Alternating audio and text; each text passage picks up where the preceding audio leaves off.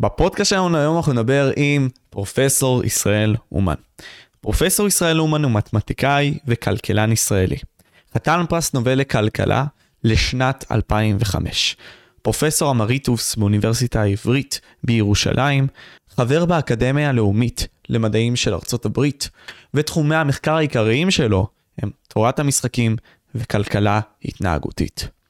לפני שאנחנו נמשיך ונצלול לפרק, אני רוצה שניכנס לסוגיה מסוימת. בערוץ הזה, השאיפה האישית שלי בתור הבן אדם שמביא את האורחים, היא להבין את המין האנושי. מאז ומעולם, זאת הייתה ההתייחסות שלי לדבר הזה, מאז שהתחלתי את הפודקאסט יותר נכון. ניסיתי כל הזמן להבין את בני האדם, את המסתורין, מסריטות אישיות שלי. כל פעם להתעמק במין האנושי, להתעמק בכל האנשים שאי פעם השפיעו על המוחות שלנו ועל הדברים שלנו. איך שאנחנו חושבים ומרגישים. אני אנסה בשיחות הללו לנסות להתעמק ולהביא כל אחד, לא אכפת לי מי, מהשמאל, מהימין, השמאל הקיצוני, הימין הקיצוני, לי זה לא משנה. אני פה בשביל ללמוד. אני יודע שאני טיפש. אני יודע שיש כל כך הרבה מה לדעת, ואנחנו גם כציבור צריכים עוד הרבה מאוד מה ללמוד. התקשורת משקפת לנו דבר אחד, אך מי אמר שזה הדבר האמיתי? מישהו שבאמת, באיזשהו מקום, רוצה להתעמק ולחקור את האמת, זה מה שממלא לי את הנפש. זה מה שאני רוצה לעשות. לא אכפת לי בעתיד ללכת לאוניברסיטאות ולשבת לדבר עם הסטודנטים ולהתעמק איתם. לא אכפת לי ללכת לדבר עם הפלסטיני בשביל להבין את הכאב שלו ולהבין בעצם האם אנחנו הבעיה או שהם הבעיה. העולם הוא מאוד לא פשוט, ואנחנו בני אדם אפילו יותר לא פשוטים. רק להבין את המוח האנושי, זוהי משימה שנחשבת בלתי אפשרית היום. אך לאט לאט אנחנו משתפרים, לאט לאט אנחנו מתקדמים. אני אנסה לפתור את מה שהמדע לא פותר, וזה באמת לחתור לאמת, בצורה שהיא לא אינטרסנטית. כמובן שיש לי את ההטיות האישיות שלי, אך אני בתור הבן אדם אנסה בכל כולי, כמה שיותר, ללכת ולמצוא את האמת איפה שהיא נמצאת. אני לא מפחד. ומקווה שתצטרפו איתי זוהי הולכת להיות שיחה מני רבים, שבה אדבר עם אותם אנשים משפיעים, ואקווה ליצור לכם מחשבה שונה בנוגע להכל. אז יא, תהנו מהפרק. הנה אנחנו בעוד פודקאסט של משה פבריקנט, בואו נתחיל.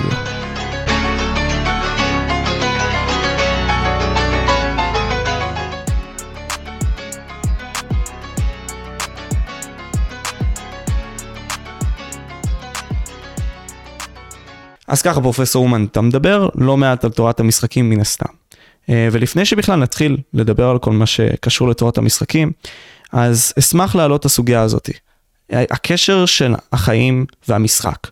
האם החיים כפי שאתה רואה אותם הם בעצם משחק כלשהו? לא כל החיים, אבל חלקים מהחיים, כן? זאת אומרת, כל מצב שאתה נמצא בו, שבו יש לך מטרות אתה נמצא במצב שנמצאים, שאתה, אה, שיש אינטראקציה עם אנשים אחרים או עם נשים אחרות אה, ומה שכל אחד עושה משפיע על הצד השני או השלישי או הרביעי או החמישי ו, ו,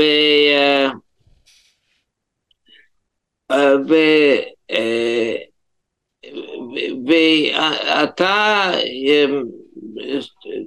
אתה מנסה לקדם אה, אינטרסים אחרים או מטרות אחרות ממה שהצדדים אה, האחרים שאתה, אה, שאתה נמצא באינטראקציה איתם מנסים לקדם. אז כל אחד מנסה לקדם את האינטרסים שלו, ומה שכל אחד עושה משפיע על השני, זה משחק, כן?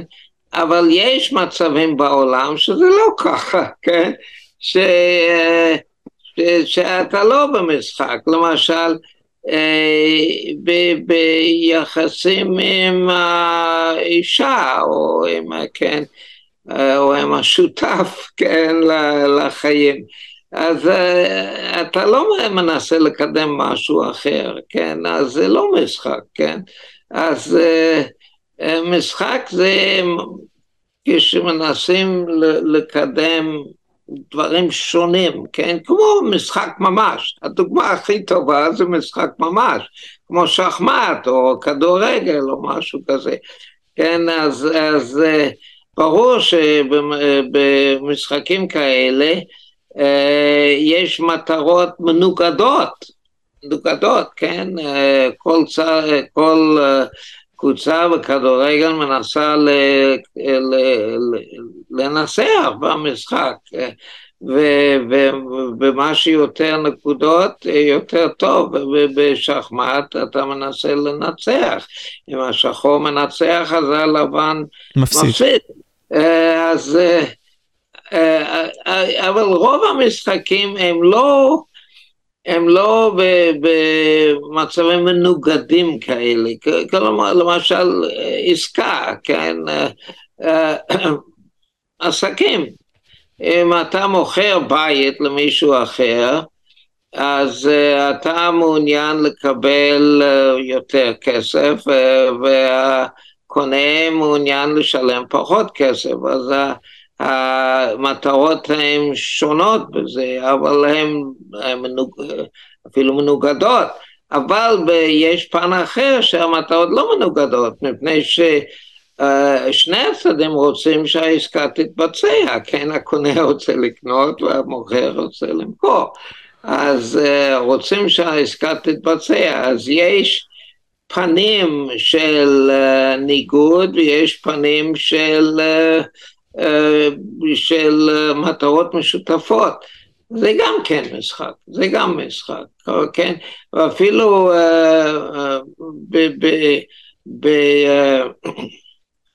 אה, בפוליטיקה, כן?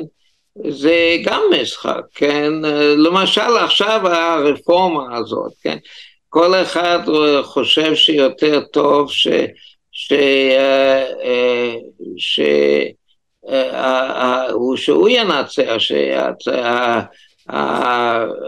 שמצדדי הרפורמה רוצים שהיא כן תתבצע, ואלה שנגד רוצים שהיא לא תתבצע. אה, אבל אני חושב ש, ש, שכל הצדדים מעוניינים בטובת המדינה, כן? ש, אבל יש זאת אומרת, זה משחק אה, לא כמו שחמט, שזה נקרא סכום אפס, כן? Mm. מפני שסכום התשלומים הוא אפס, כן? אם, אם נותנים אחד למנצח, שהמפסיד צריך לשלם, אז אם, אם, אם המפסיד או צד אחד, אם הסוף של המשחק הוא שצד אחד משלם לצד שני איזשהו סכום, הסכום התשלומים הוא אפס, כן? כן, השני הצדדים זה, לא זה, פורחים. זה דרך להגיד ניגוד מושלם, ניגוד, ניגוד שלם. Okay. רוב אוקיי. המשחקים הם לא ניגוד שלם. אוקיי, אז יש לנו פה הרבה מאוד סוגיות שנגענו בהן, יש את ה... fixed pie, מה שקראת לו, בעצם המשחק סכום, סכום אפס הזה, שיש צד אחד שמרוויח, צד שני שמפסיד. מנגד לכך יש את ה-grow the pie mindset, שזה כלומר, שתי הצדדים פורחים. אבל בואו בוא נרכז את זה עכשיו לתורת המשחקים. יש לנו בעצם את כל מה שאמרת, שזה המטרות. שאדם הולך אליו, אה, דברים שמניעים אותו, האינטרסים שלו, אה, והוא רוצה להגשים אותם כאדם שהוא רציונלי. הוא בעצם רציונלי, זה מה שהוא עושה, בהינתן למידע שלו. אשמח שבאמת נרכז את זה לתורת המשחקים, מהי תורת המשחקים, ומה זה הרציונל בתורה עצמה. אה, מה זאת אומרת, מה הרציונל? שכל אחד רוצה לקדם את מטרותיו, אז אה, יש, אה, אה, בהינתן סיטואציה כזאת, מצב כזה, השאלה היא מה תהיה התוצאה או מה מומלץ לשחקנים או דברים כאלה, כן? ויש גם פן אחר וזה זה, מה, מה הכוח של כל שחקן ושחקן, כן? למשל בוא אני אתן לך דוגמה. Um, בכנסת יש 120 חברי כנסת, אוקיי? אז יכול להיות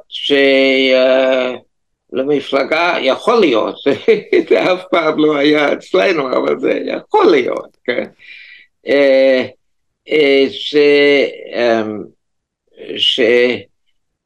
אם, אם למפלגה אחת יש רוב החברי כנסת, נניח 70 אה, חברי כנסת מתוך המאה העשרים, כן, אז, אה, אז אפשר להגיד שהכוח של המפלגה הזאת, שיש לה 70 חברי כנסת מתוך המאה העשרים, הוא 7 חלקי 12, נכון?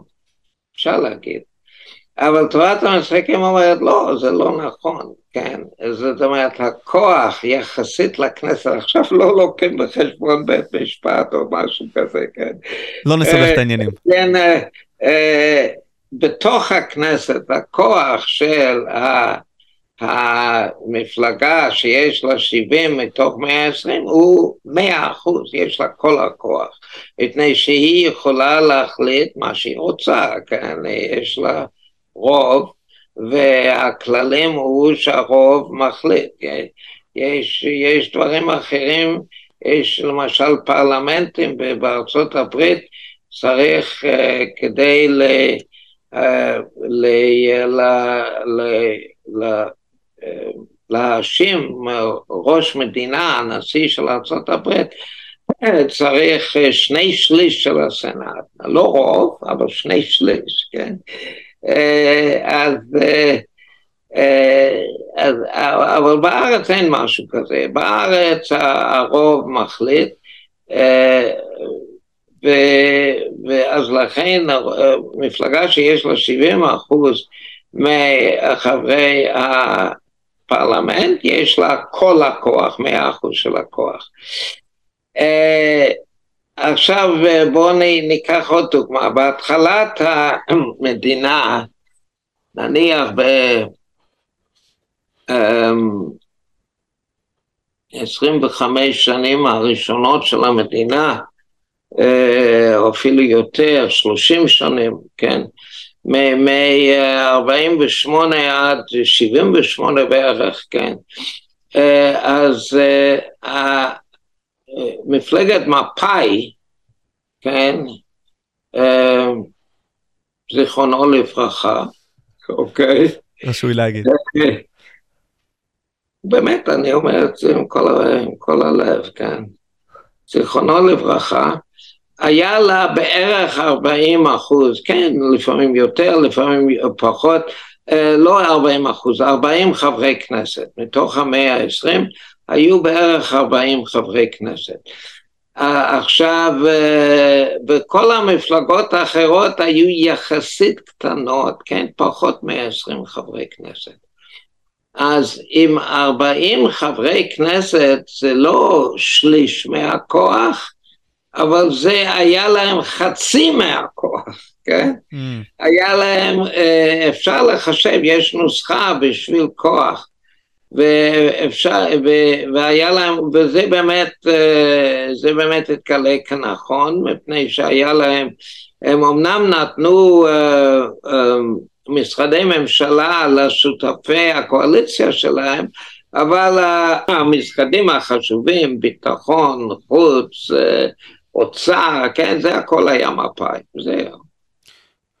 הכל היה מפא"י, והיה להם באמת, אה, עם, עם שליש מחברי הכנסת היה להם חצי הכוח. אבל המצב השתנה אחר כך, ובואו ניקח מקרה היפותטי, אבל הוא לא כל כך היפותטי, כן? עכשיו זה, או, או ניקח מקרה אחר, שיש שלושה, אה, אה, שלושה, שלוש מפלגות, אוקיי? וזה כן מקרה היפותטי, שלוש מפלגות שלאחד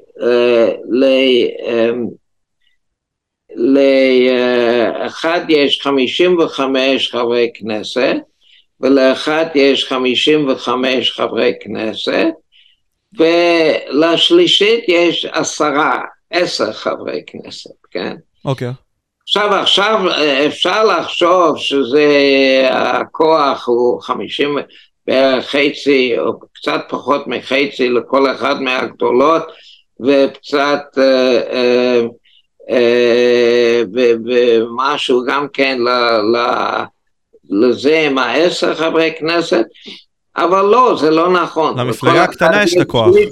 לכל אחד יש שליש מהכוח. כל אחד. מפני שאפשר לעשות קואליציה מכל שתיים, כן, שתי הגדולות יכולות לעשות קואליציה, וכל אחד מהגדולות.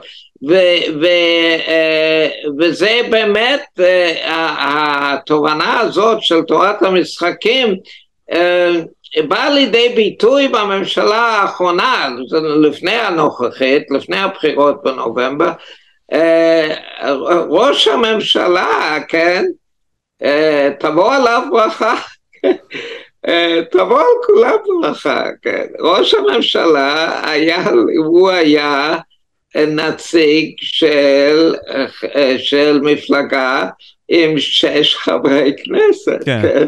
עם שש בנט. חברי כנסת, אז תורת המשחקים יש לה משהו להגיד, כן? וזה מפני שהמפלגות הגדולות או הגושים הגדולים היו בערך שווים, כן, וככה היה לו, היה לו המפתח לקבוע מי יהיה, מי יהיה ראש ממשלה, ונפתלי בנט היה ראש ממשלה עם שש חברי כנסת, זה לא צחוק, זה תורת המשחקים אה, אה, אה, מנבא את זה, כן, וככה זה היה באמת, כן, אז, אז זה כמה דוגמאות של תובנות מתורת המשחקים, ואני חושב, בצד השני, ש, של, ש, אז זה, זה מה שנקרא, זה ענף של תורת המשחקים. כן, יש את כל העניין גם של התמריצים. אבל יש גם האסטרטגית, אתה, כן. מה צריך לעשות, איך צריך לפעול. אוקיי, בסדר, שאלנה שאלות. אז יש לנו גם את העניין הזה של התמריצים, ומעניין אותי אז להסתכל על איך התמריצים משפיעים עלינו בני אדם, ואיך זה מתקשר בעצם על תורת המשחקים. תמריצים? תמריצים זה, כל תורת המשחקים זה, זה, אה, זה תמריצים. בוא אני אתן לך דוגמה. אה, אמ, היה במשך הרבה זמן, כן, מ-45, 1945, עד לשנת 90, זאת אומרת 45 שנה, כמעט חצי, uh, uh, כמעט יובל שנים, כן. היה מלחמה קרה בין אה, ברית המועצות לארצות הברית, כן? מלחמה קרה, וזה היה לפעמים משהו מאוד מאוד רציני, כן? ו- וזה השפיע על יחסי, על מה שקרה בכל העולם במשך 45 שנה, זה לא רק השפיע, זה, זה הטיל צל על כל העולם בזמנו. אתה צעיר מדי, אה, אבל אה, להיות חלק מזה, כן, אבל אה, אני חוויתי את זה והיו רגעים מאוד קשים. למשל, משבר הטילים הקובאני, זה היה ב-61 נדמה לי, או 62. עם קנדי, כן. אה? בתקופת קנדי, כן. 61. 61 זה היה, בקנדי. אז... אז אני חשבתי שהעולם עומד להיגמר לא בעוד אה, עשר uh, שנים או בעוד מאה שנים, אבל ולא בעוד חודש, אבל בשבוע הבא. העולם עומד להיגמר בשבוע הבא, אני חשבתי, ואין לי, אין לי משהו, אין לי מה לעשות נגד זה, כן? ואני חושב שהגיבור האמיתי של הסיפור הזה היה ניקיטה קרוסצ'ב. Mm. לא קנדי, כן, מפני שהוא, ניקיטה קרושצ'ב, החליט שלא כדאי להרחיב את העולם בשביל זה, אה, וקנדי לא היה בטוח, הוא היה מוכן להרחיב את העולם בשביל כן, זה. כן, עם operation no וכל אלה. אז הגיבור האמיתי היה ניקיטה חרושצ'וב. אבל מה שרציתי להגיד זה משהו יותר כללי. הסיבה ש... שהמלחמה קרה בסופו של דבר זה לא מלחמה, כן? קוראים לזה מלחמה קרה, אבל זה לא מלחמה, מפני שהיא קרה, כן? מלחמה היא על פי הגדרתה חמה. ומה ש, מה שהציל את העולם בתקופה הזאת זה ו, ו, ומנע את זה שהמלחמה הקרה תהפוך למלחמה חמה, היו התמריצים של הצדדים. והתמריצים של הצדדים, אה, אה, מה שהכתיב את התמריצים של הצדדים היה הקיום של נשק גרעיני. ושני הצדדים ידעו שנשק גרעיני נמצא שם, ו... ו ו... ו... ו... ו... ומלחמה חמה תהיה מאוד מאוד קטלנית, יהיה סוף העולם. הם שתי שחקנים רציונליים בעצם, זאת הכוונה. שני שחקנים רציונליים, אז אני תמיד אומר שהמטרה של נשק כלשהו, כן, הוא לא להשתמש בו. אנחנו מפתחים נשק כדי לא להשתמש בו, uh, כדי לתת תמריצים לצד השני שלא ל... Uh, שלא ל... ל uh, um, נו, אני, אני אגיד את זה ככה, כלומר, זה כן, די... שלא ל... ל אה, לתקוף אותם. אז זהו, זה... בוא אה, אני אספר סיפור. שנייה, כן. שנייה, שנייה, אני פשוט ארחיב טיפה בהסתכלות המקיאוולית על זה. כלומר, אנחנו יכולים להבין, על פי הטבע האנושי, שאנחנו... עדיף שיפחדו מאיתנו מאשר שיאהבו אותנו באיזשהו מקום, ואם אנחנו נסתכל על זה, יש רמה גם לדבר הזה, כלומר צריך הרתעה, כלומר כמו שאתה אמרת עכשיו עם פצצת האטום, אך שההרתעה עצמה לא תהיה יותר מדי גבוהה, אחרת תהיה תגובה. או שאתה לא מסכים עם הטענה הזאת? לא, לא, ההרתעה יכולה להיות, uh, הרתעה יכולה להיות uh, מה שיותר הרתעה, uh, אבל זאת אומרת, אנחנו לא רוצים מצב ש, שההרתעה יכולה להפוך לרצון לתקוף, כן? אתה תאפשר רצון לתקוף, זה אנחנו לא רוצים. אנחנו רוצים, בוא אני אספר לך סיפור. אני אה, אה,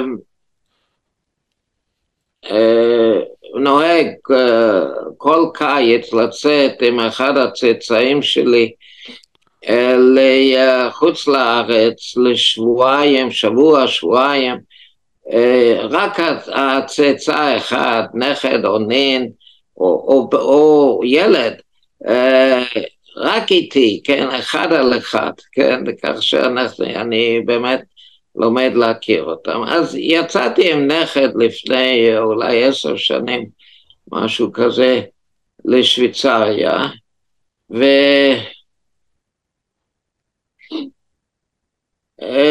וטיילנו בשוויצריה, כן, ובאחד הטיולים היה מטוס קרב של חיל האוויר השוויצרי, טס באוויר עם רעש גדול, כן.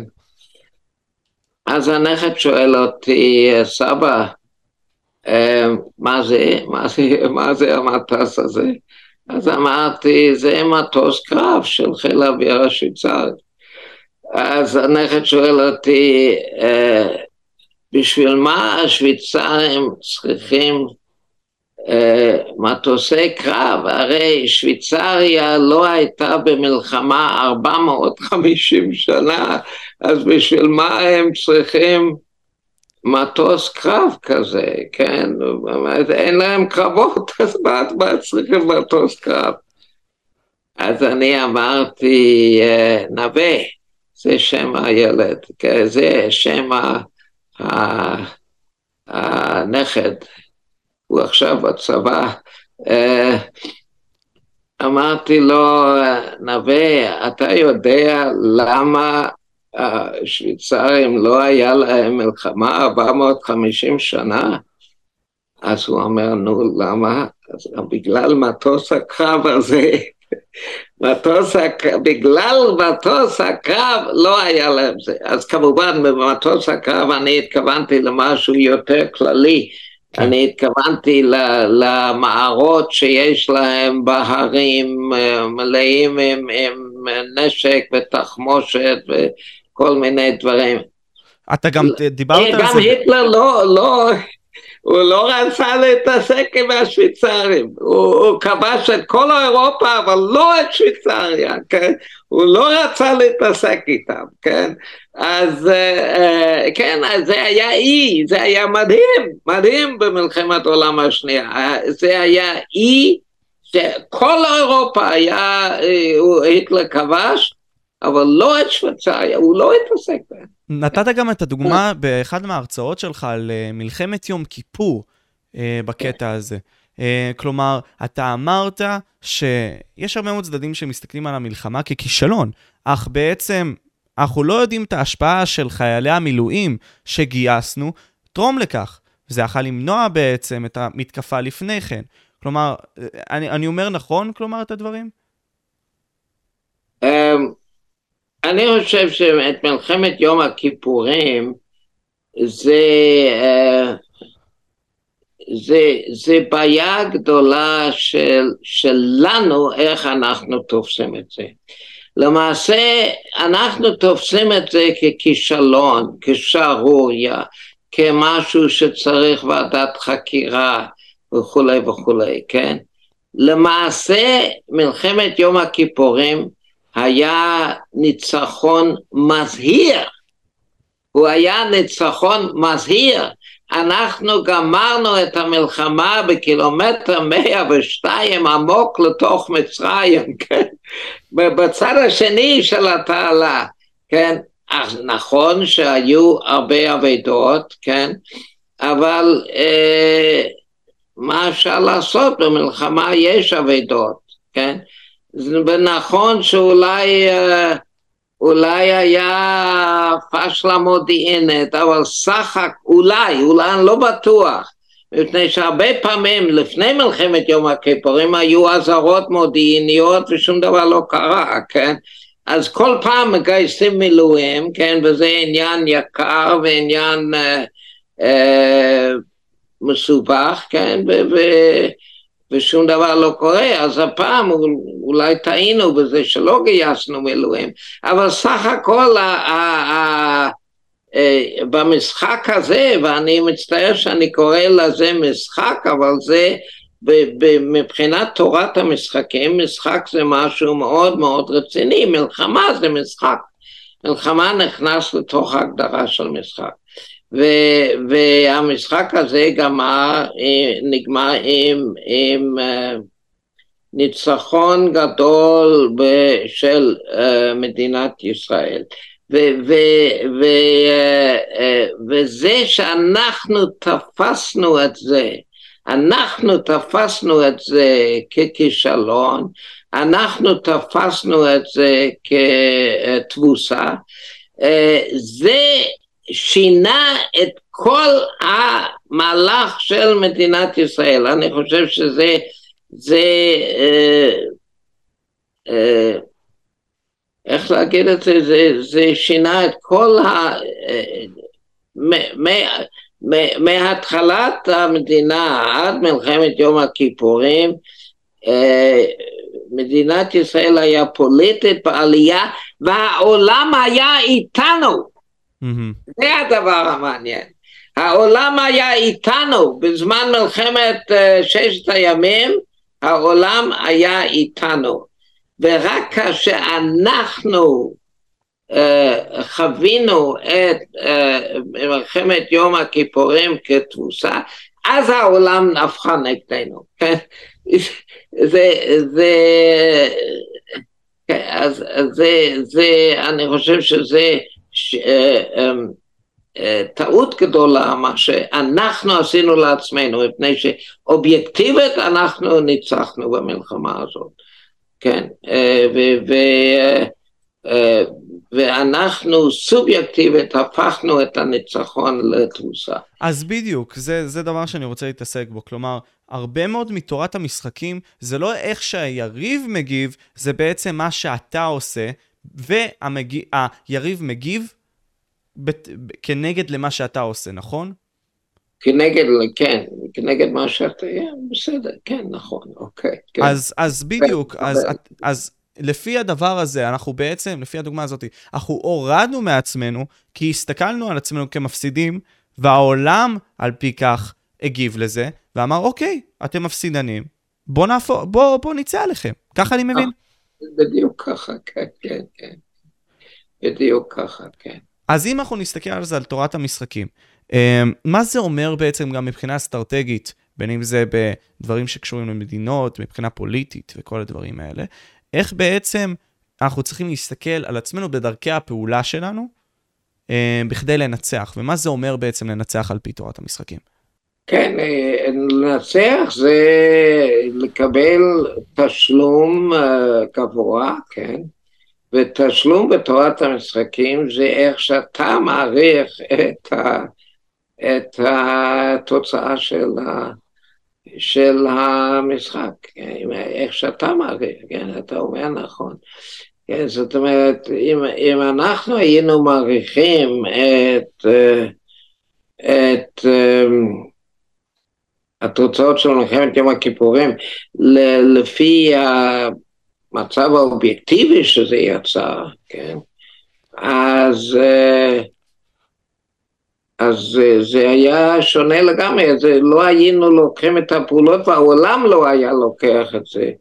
אבל מאז אני חושב הפוסט-ציונות התחילה שם. כן, אה, אה, טוב. אם אנחנו, אנחנו גם ניגע בסוגיות של הציונות והאנטישמיות לאחר מכן בהמשך השיחה, כי זה גם סוגיה מעניינת שגם אתה מעלה כבעיה בעצם שקורית היום, יותר נכון האנטישמיות.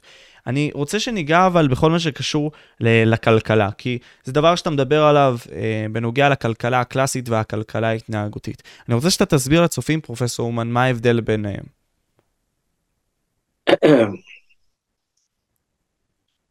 אמ,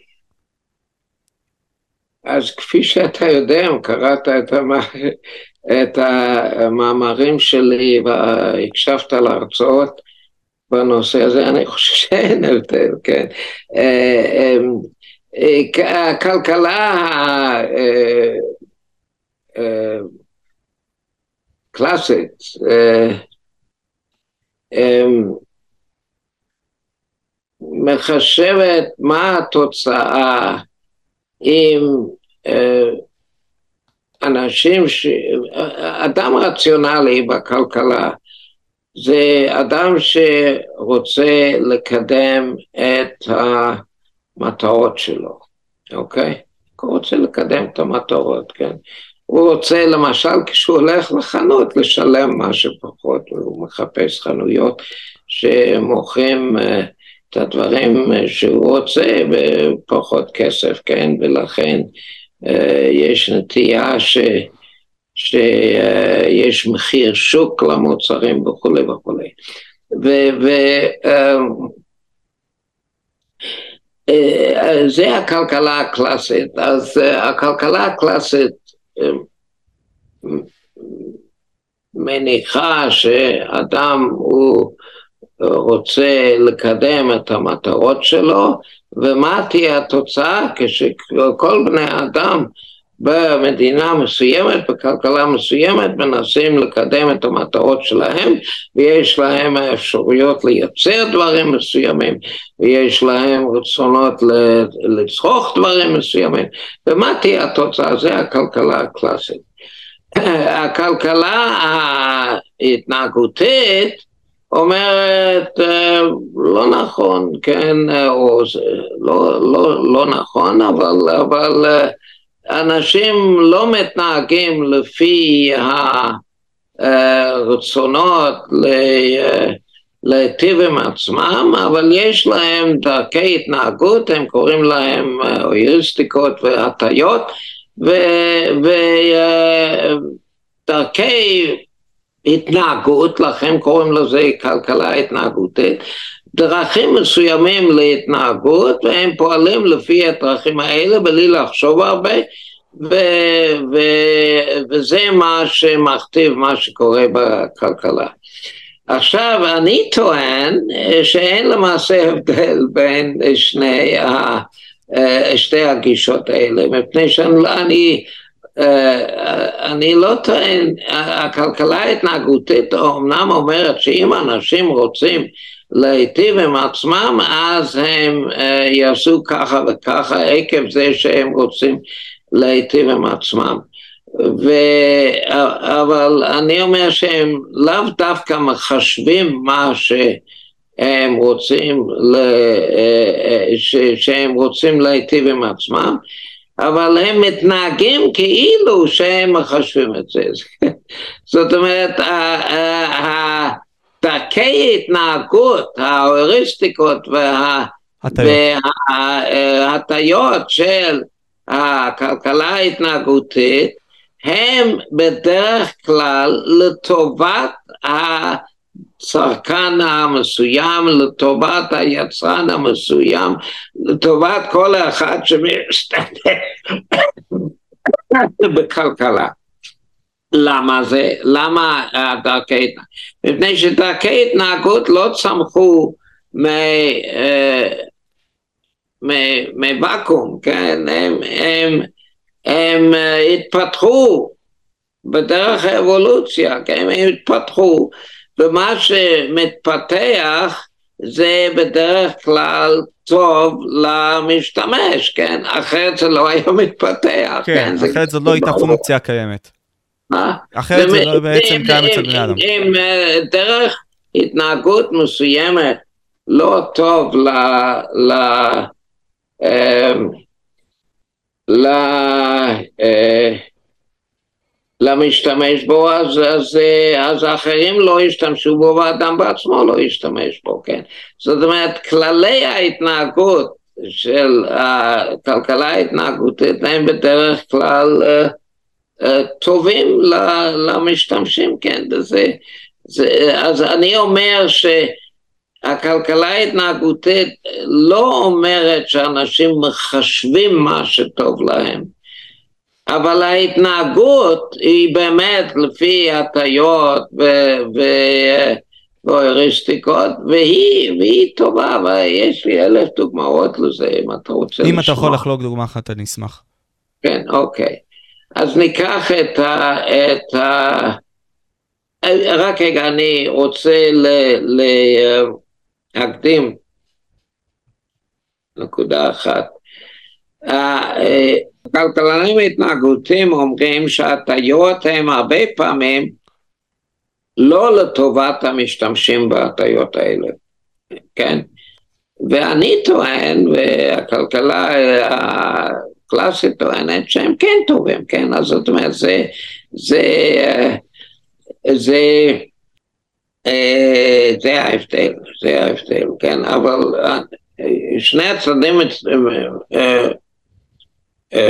מסכימים שאנשים מתנהגים לפי כללי התנהגות, כללי אצבע של, של התנהגות, והשאלה היא רק האם הכללי הצבאיים הם לטובת המשתמשים בהם או לרעת. בואו אני אתן דוגמה. אה, אז אפקט הבעלות פועל ככה, אה, אתה מעדיף מה ששייך לך ממשהו אחר, ממה שלא שייך לך, כן? ועשו ניסוי שנתנו ל... נתנו, חילקו איזה קבוצת סטודנטים לשתי חלקים שווים, חצי, חצי בצד אחד וחצי בצד שני. נתנו לחצי בצד אחד נניח חפיסת שוקולד שוויצרי, ולחצי בצד שני נתנו איזה ספל קפה, כן, עם, עם איזשהו לוגו יפה על זה או משהו כזה, כן. נניח לוגו של האוניברסיטה על ספל קפה. ולחצי השני נתנו חפיסת שוקולד, זה בערך אותו מחיר. אם קונים את זה בחנות האוניברסיטה, זה עולה אותו דבר. אוקיי. Okay. ואז נתנו לשניהם את ה... ואז שאלו אותם, מי רוצה להחליף? אוקיי? מי שקיבל ספר קפה יכול לקבל בתוך זה, במקום זה, אם הוא רוצה להחליף, הוא יכול לקבל uh, חפיסת שוקולדה, או להפך. אז כמעט אף אחד לא רצה להחליף, כן. וזה uh, זה היה הוכחה ש, uh, שיש אפקט בעלות שאנשים אוהבים מה שיש להם, כן, ואוהבים את זה יותר ממה שיש למישהו אחר, ו, ו, וזה לא רציונלי, מפני שלא ייתכן שחצי שנבחרו באופן מקרי יאהבו דווקא את ספל הקפה יותר מהשוקולד, אם הם, הם, הם היו נותנים להם לבחור בהתחלה, אז זה היה חצי חצי אולי בתוך כל קבוצה, אבל לא ייתכן שקבוצה שבחרו באופן מקרי דווקא יאהב מה שנתנו לו והשני לא. אז זה תוצאה של uh, uh, אפקט הבעלות שנחשב להטייה לא, לא, uh, uh, לא, לא,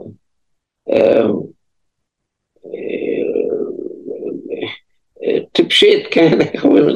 לא הגיונית. לא רציונלית. לא רציונלית, נכון, לא רציונלית. אבל האמת היא שיש אפקט בעלות, זה באמת נכון, כן? יש אפקט בעלות, אבל האפקט הבעלות הזה הוא, הוא, הוא כן רציונלי.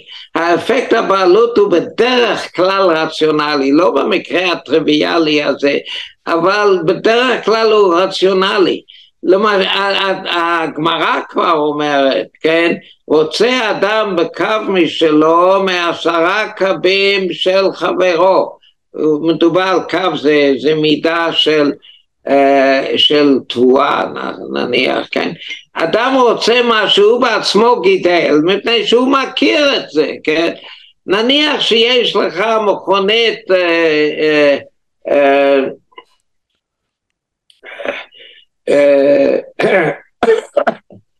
מכונית פלו... אופל נניח. אוקיי. מ-2018, אוקיי? אוקיי. אוקיי? ומישהו מציע לך להחליף את המכונית אופל מ-2018 למכונית, נניח אפילו אותו, גם כן מכונית אופל ב-2018 של החבר שלך.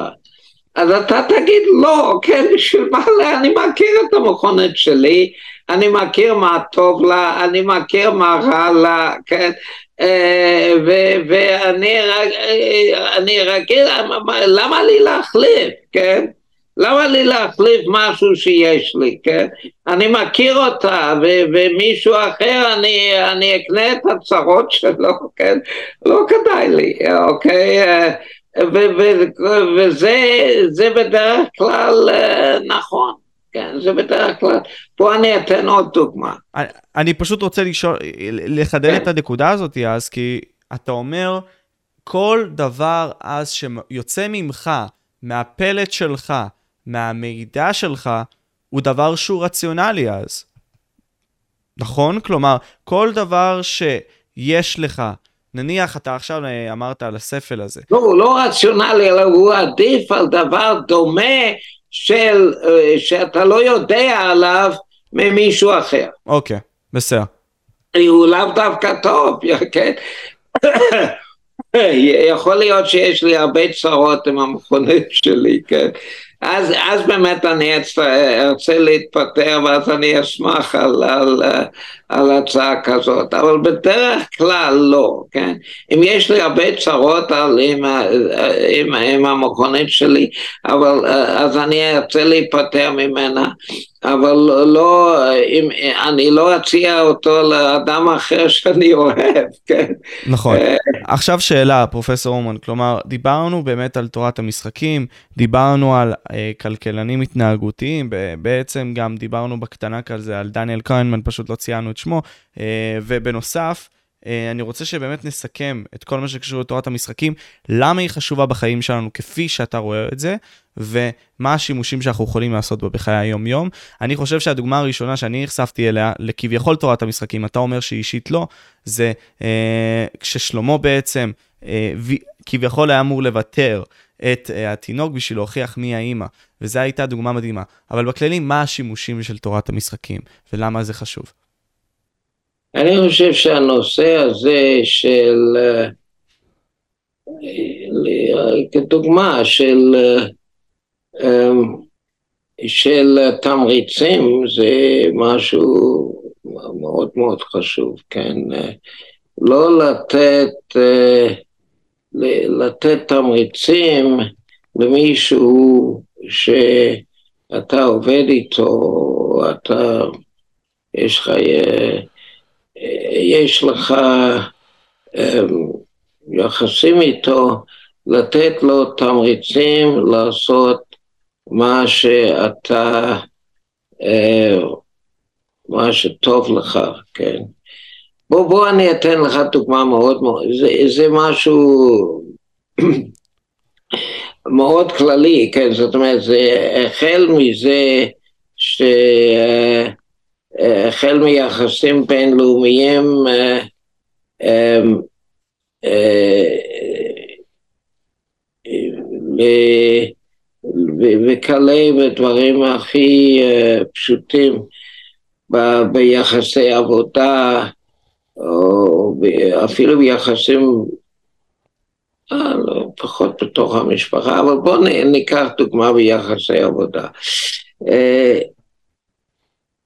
יש לי, אה, יש לי עוזר בעבודה, כן, והייתה לי עוזרת, העוזרת שלי עזבה לפני חודשיים, ו, ועכשיו יש לי עוזר שכן, אה, הוא, הוא עושה בשבילי כל מיני עבודות.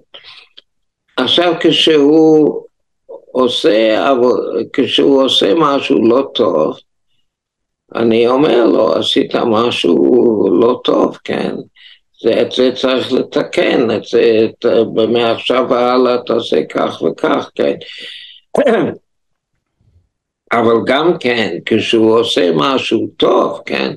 כשהוא מנסח מכתב בשבילי, והמכתב מנוסח אה, יפה במיוחד, אז אני אומר לו, uh, Good job. עשית עכשיו עבודה טובה, מפני שזה נותן לו תמריץ, זה נותן לו תמריץ מעכשיו והלאה עוד פעם לעשות עבודות טובות בשבילי, כן?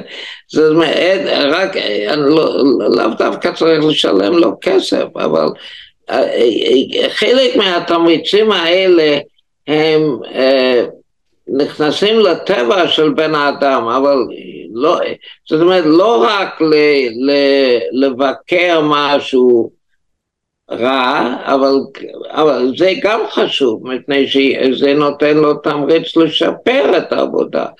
אבל גם כן לברך על עבודה טובה, זה נותן לו תמריץ להשתדל לעשות עבודות טובות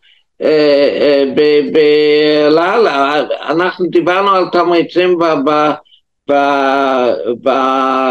בזירה הבינלאומית. אגב, אחד מהדברים ש, שאנחנו עושים, שאחד מהדברים המאוד אה, מאוד גרועים שעשינו זה היציאה מעזה. ומפני שזה נתן תמריץ לצד השני ללחוץ מה שיותר. ללחוץ אה, זה, זה, אה, זה אומר שאנחנו אנחנו מתקפלים ללחץ, כן? פה אני אתן לך עוד דוגמה פחות אה, חשובה מעזה, כן?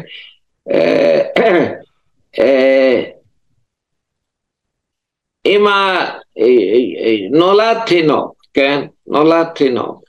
עכשיו, אם התינוק אה, כל פעם שהוא בוכה אתה מרים אותו, אז הוא ילמד לבכות מפני שגם אם הוא לא רעב. אתה הרגלת אותו לזה, כלומר נתת לו את הפידבק. גם אם הוא לא רעב, הוא ילמד לבכות, כן? מפני שהוא אוהב שמרימים אותו, מי לא אוהב שמרימים אותו, כן? אה, אז, אז, אה, אז הוא, כן. אז זה התמריצים, אה, וזה, אולי אתה לאו דווקא רוצה ש... זאת אומרת, זה מאוד יפה שמרימים את התינוק, אבל אתה לא רוצה להסתובב עם התינוק כל היום בידיים, כן? ועל ידי זה שאתה מרים אותו כל פעם שהוא בורא. מצד שני, אה, אם, אם אתה לפעמים עוזב אותו, אז הוא ילמד שיכול להיות ש, ש, אה, שהבכי לא עוזר לו, כן? אה, ולבוא מהקל לכבד, הנושא הזה של קיום נשק גרעיני שדיברנו עליו, הוא נתן תמריץ לצדדים ל... לא להשתמש, ב... ב... לא לעשות מלחמות, כן? כן. Uh, uh, השותף שלי לפרס נובל, תומאס שלינג, הוא נת... אני נתתי הצעת נובל, שני, כל מקבלי הפרס צריכים לתת הצעה, אז ואני נתתי הרצאה בשם מלחמה ושלום. אה, ושלינג נתן הרצאה שהשם שלה היה The Amazing 60 Years, זאת אומרת, ה-60 השנים המדהימות. המדהימות, כן. אז אה, זה היה בדיוק 60 שנה. אנחנו קיבלנו את הפרס ב-2005, וזה היה בדיוק 60 שנה אחרי הירושימה ונקסקי, ובאותם 60 שנה לא השתמשו פעם אחת, אף פעם אחת לא השתמשו בנשק גרעיני בכעס, כן, כן ניסו את הנשק, אבל אף פעם לא השתמשו בזה בכעס. וזה היה מדהים, והסיבה לזה היא עצם הנשק הגרעיני, כן? עצם זה שאפשר להגיב, זה גרם, הקיום של הנשק הגרעיני זה נתן, נתן את התמריצים לצדדים לא להשתמש בו. אבל לא תמיד לדעתי זה ילך, נניח, אני יכול לתת דוגמה, רודן, שייכנס לשלטון ולא יהיה לו מה להפסיד. האם מצב כזה יכול לקרות? אני שואל. אה, רודן שלא יהיה לו מה להפסיד וירצה לפגוע באותה מדינה עם אותו נשק אטומי, לא, אין לו מה להפסיד, אז הוא יעשה את זה. האם לדעתך זה סיכון שיכול... למה אין לו מה להפסיד? לא, ברור ש... גם רוצה לאכול סטייקים לארוחת כמובן שיש לו מה להפסיד, כלומר, אה, כלומר, זה דרך הסתכלות כלשהי, הוא מאמין שהוא, נניח, עם הגב על הקיר, בדוגמה מסוימת, ואין לו מה להפסיד פה, בגלל שהוא עם הגב על הקיר במלחמה נניח, אז הוא יכול לראות אותה. זה לא יכול לקרות, לדעתך? אני לא יכול להגיד שזה לא יכול לקרות, אבל uh, זה לא קרה עד עכשיו, כן. Uh, זה, כן, זאת אומרת, מה שאתה אומר, מה שאתה אומר בעצם מאמת מה שאני אומר, כן? מפני שאתה אומר שאם אין לו תמריצים לא להשתמש בזה, אז ישתמש. הוא ישתמש, כן, כן, כן. אז התמריצים הם, הגב על הקיר זה התמריץ, כן? או זה חוסר התמריץ, כן? אז, אז uh, uh, מה שאתה אומר, אתה מסכים איתי, אז אני מסכים איתך. אז דיברנו על כל דבר, כל העניין הזה של אינצנטיבציה ותורת המשחקים, ונשמח שנלך באמת גם לרפורמה המשפטית. Uh, ויש לא מעט לדבר עליה, כי... מצד אחד אתה אומר, אוקיי, הרבה מאוד מהדברים שאומרים ברפורמה הם מאוד מעניינים, אך חוק ההתגברות כשלעצמו הוא בעייתי. אשמח שתיכנס לזה ותסביר למה מבחינתך חוק ההתגברות הוא בעייתי. אני חושב ש...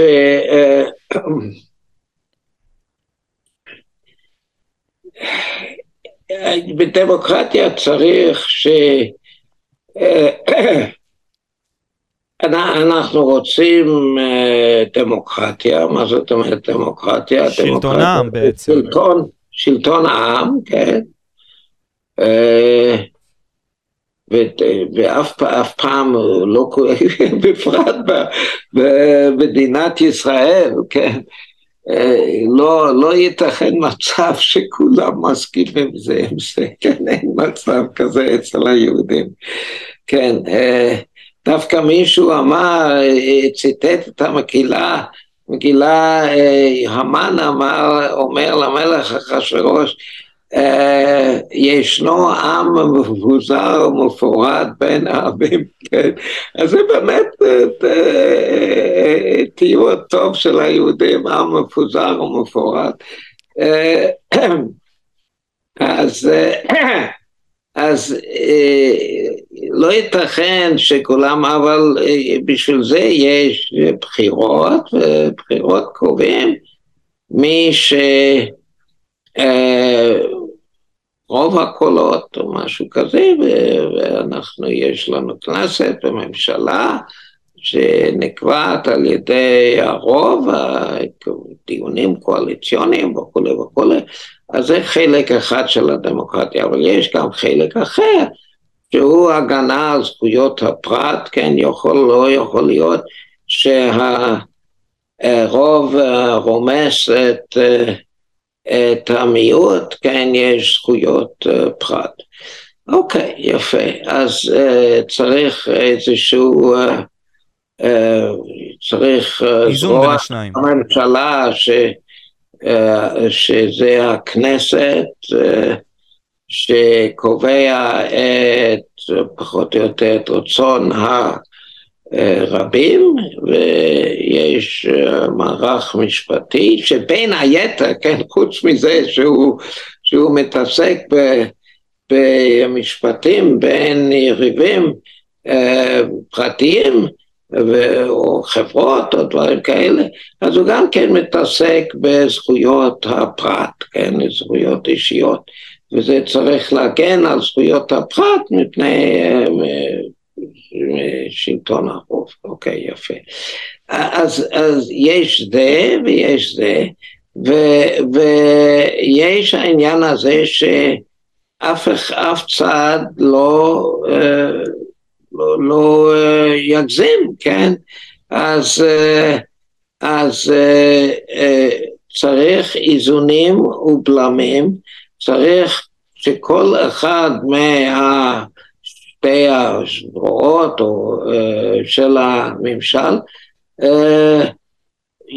יבלום את הצד, את ה, אם, אם, אם, אם, אם זרוע אחד מגזים, אז השני יבלום אותו. אז צריך איזונים ובלמים בשני, בשני הצדדים, כמו שיש ברוב הדמוקרטיות, בפרט בארצות הברית, יש, יש הזרוע המחוקק והזרוע המבצע והזרוע השופט, וכל אחד נבלם ויש לו גדרים וש... עכשיו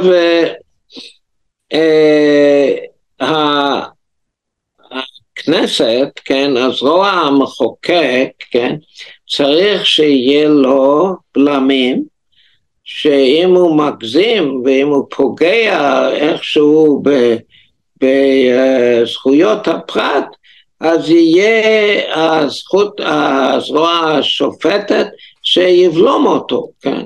וזה זה, זה בא לידי ביטוי על ידי פסילת חוקים, כן, אם יש חוק שפוגע בזכויות הפרט, אז, אז אמ, יכול לבוא הזכות השופטת ולבלום אותו. ו, ולא ייתכן אה, שהכנסת יכולה ל... ל אומר, זה כן ייתכן, אבל אני נגד זה שהכנסת תוכל להתגבר על זה, התגברות, כן, ברוב של 61 בלבד, כן, 61 זה רק אה, 52 אחוז של, ה, של או משהו כזה, של זה, אז ברוב מזערי, אבל אפילו לא ברוב מזערי, כן, לא ייתכן שאם הזכות השופטת אומרת לא, אה, אה, זה, זה לא בסדר, אז אה, צריכים לקבל את זה, כן. העניין הוא כאן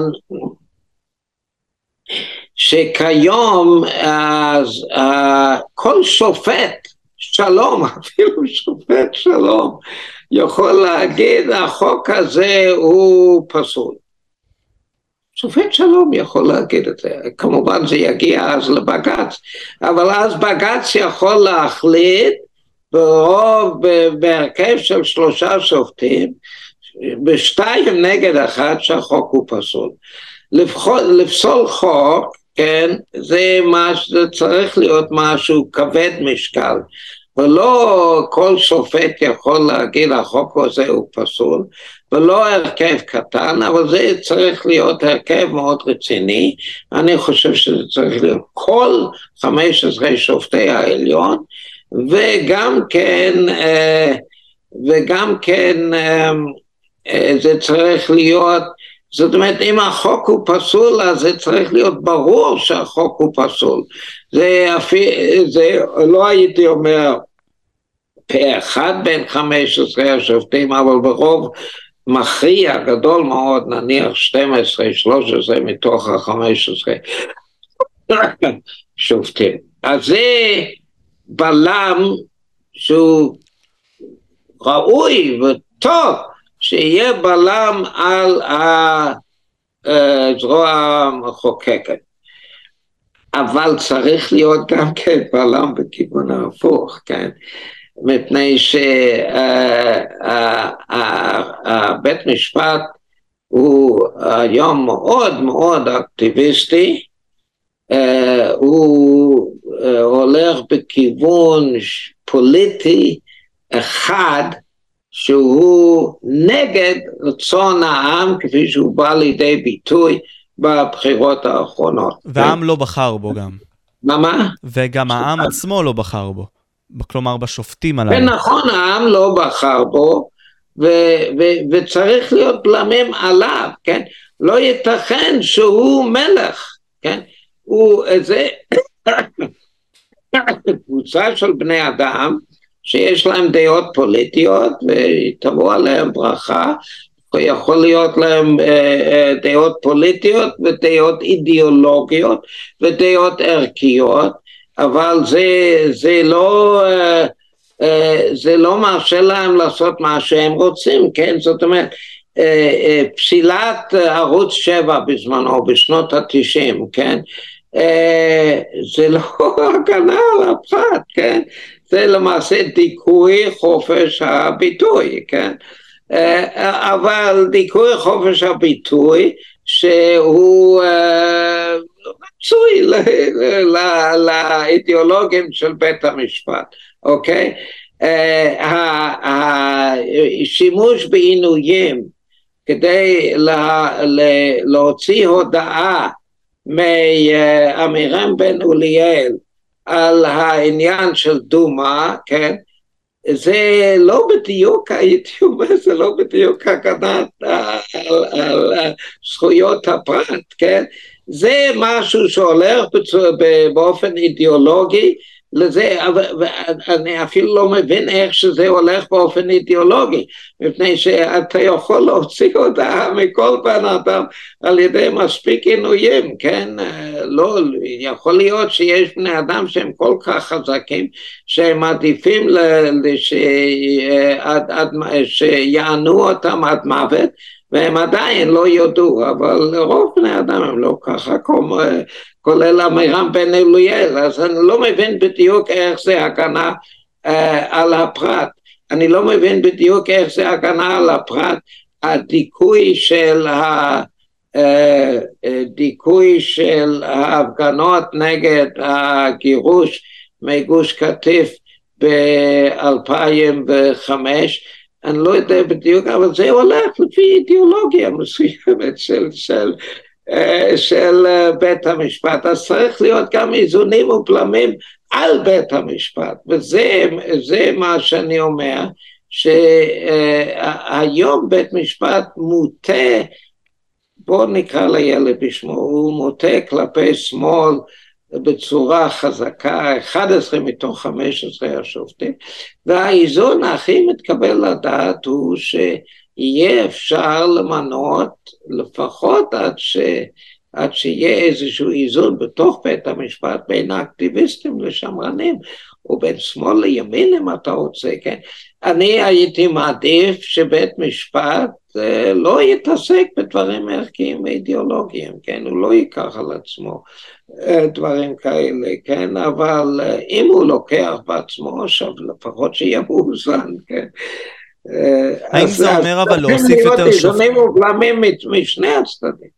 האם זה אומר אבל להוסיף יותר שופטים ולהוסיף גם ימניים בנוסף, או לאותם 15 שופטים להוציא כמה ולהכניס כמה ימניים כדי לא, שיהיה... לא, לא צריך להוציא, לא, אני לא, לא, אני, אה, אה, אני לפחות לא מבקש להוציא אף אחד. שהשופטים, אבל שהשופטים שימונו לפחות בזמן הקרוב, ימונו על ידי איכשהו, על ידי איזשהו דרך ש, אה, שיאזן את בית המשפט, כן, יאזן אותו, כן. אה, אה, אני לא יודע בדיוק איך לעשות זה, יש לי כמה רעיונות, אבל אני חושב שהם לא בשלים בשביל הפודקאסט הזה. דרך אחת מישהו הציע לי, כתב לי היום שדרך אחת זה פרוביזורית עד שבית המשפט מאוזן לתת לעדיפות, איזושהי עדיפות למינוי שופטים אה, שמרנים יותר. אבל אני לא, צריך לעשות משהו בנידון הזה, כן.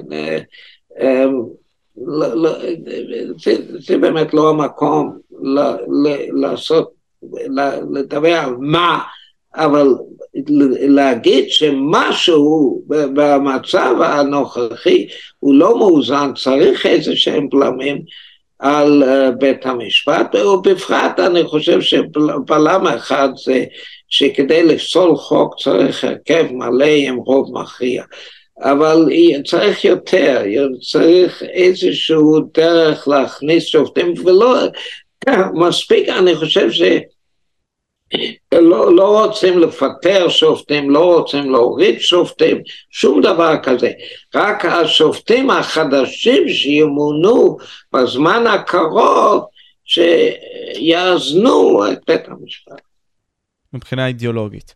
עכשיו, יש לנו עוד מספר דברים, כלומר, האנשים עצמם אומרים שאנחנו לא חיים בדמוקרטיה, וזה דבר מעניין שלעצמו, כי דיברנו על כך שאנחנו חיים במצב דמוסקרטיה, זה בעצם שלטון העם. ובהוויה האישית שלי, אולי אפקט העדר פה פועל, כי הרי אנחנו כן חיים בדמוקרטיה. אז השאלה האמיתית היא, למה לדעתך האנשים עצמם חושבים שהם לא חיים ביחד? כלומר, העם לא שולט, בזמן שכן העם שולט, כי המייצגים הם הרוב. למה הם אומרים ככה? אני חושב שזה שטויות באמת. זאת אומרת, הם לוקחים את הדמוקרטיה, אני, אמרנו שהדמוקרטיה יש לזה שני מרכיבים. אחד זה כללית שלטון הרוב, כן, הוא שלטון העם, כן, שזה מיוצג על ידי שלטון הרוב, והצד השני זה הגנה על זכויות הפרט. אז זה אנשים שצועקים דמוקרטיה, דמוקרטיה, כן, הם חושבים שהדמוקרטיה זה רק, אה, זה רק אה, הגנה על זכויות הפרט, ששלטון הרוב הוא לא חשוב, כן, מה שאומר הרוב הוא לא חשוב, רק אה, הגנה על הפרט, ואפילו לא רק זה, כן, זאת אומרת ש... שהם בית משפט שהם לא, הם, הם אה, מתעלמים מזה שבית משפט אה, מחליט על דברים ערכיים כמו ערוץ 7 וכמו עמירם בן אוליאל וכמו אה, איזה, כמו הורדת עמונה ומיקרון מהקרקע ודברים כאלה.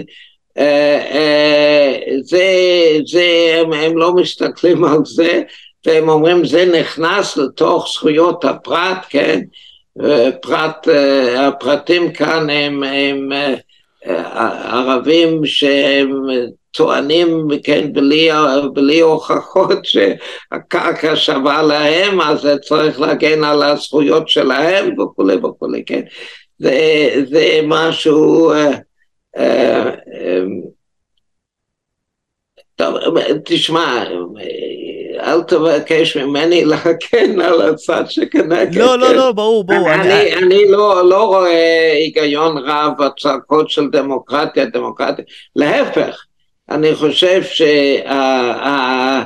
שהבית משפט במתכונתו הנוכחי פוגע בדמוקרטיה. אז אה, אנחנו מנסים ברפורמה, הרפורמה מנסה להחזיר את הדמוקרטיה על כנה. אז, אז אנחנו צריכים להיות אלה ש, שצועקים דמוקרטיה, דמוקרטיה, אבל אה, מה אפשר לעשות?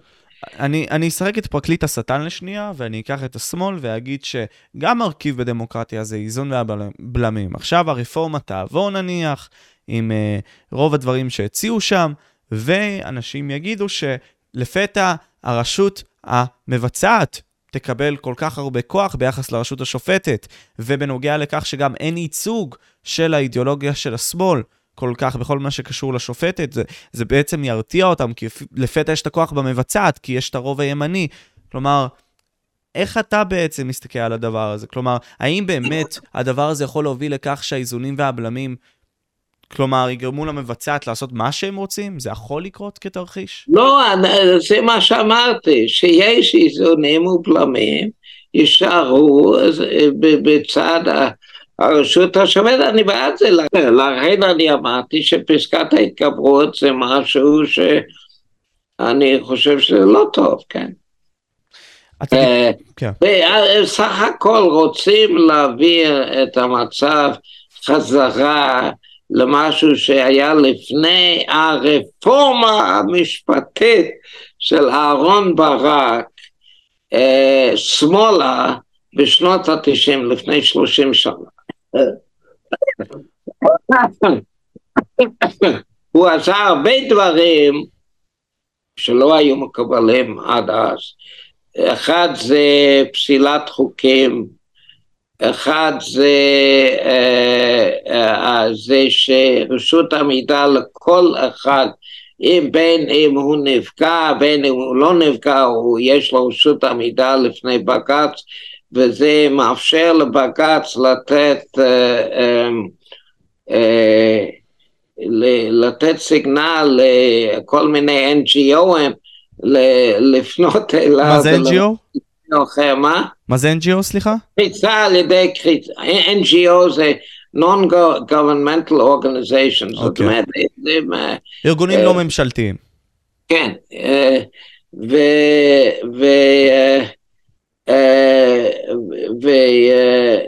וגם כן ההשתלטות של היועצים המשפטיים על הממשלה, כך שהיועצים המשפטיים שהם גם כן לא נבחרים, יכולים להגיד לזרועות הממשלה המבצעת איך להתנהג ויכולים להגיד זה אתה חייב לעשות וזה אסור לך לעשות. במקום שיועצים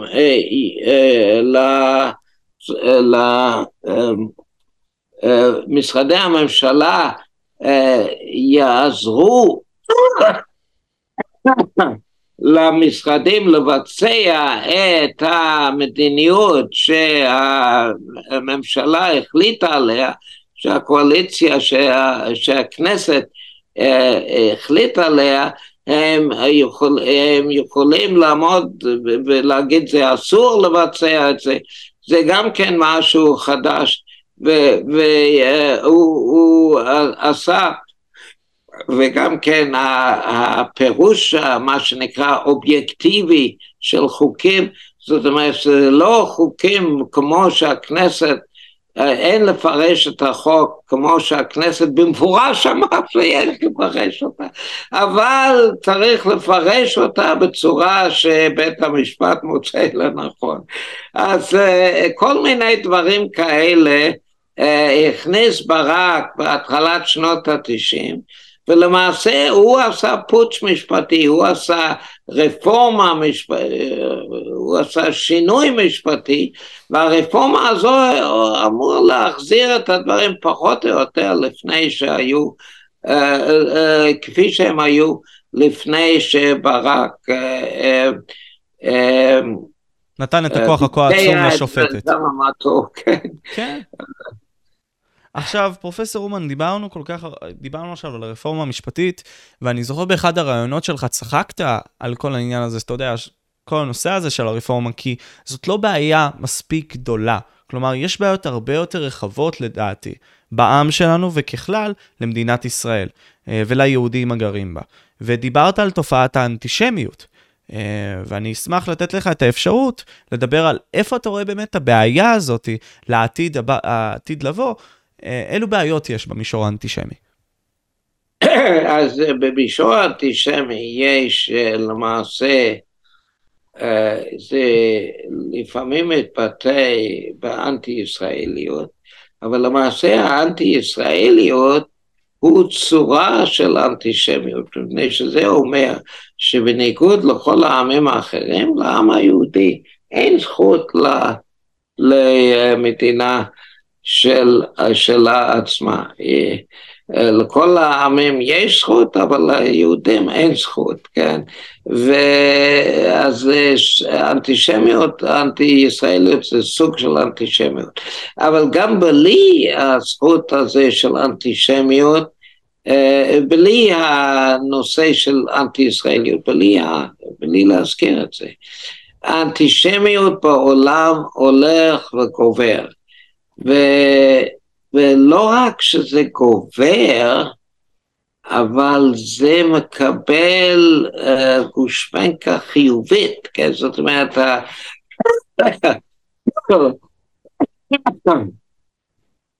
אנשים uh,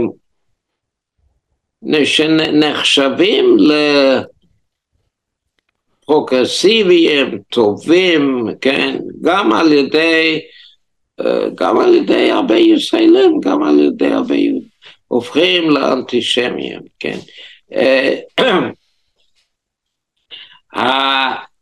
אני אגיד לך, שומעים הרבה על זה שבקמפוסים של אוניברסיטאות בארצות הברית יש הרבה פעולות אנטישמיות ו- ודיבורים אנטישמיים ולא לא נותנים ליהודים לדבר ולא נותנים להם להתאסף וכולי וכולי, זה באוניברסיטאות, כן? כן. במקומות הפרוגרסיביים. אבל מה, זה שומעים בתקשורת, כן? באימיילים,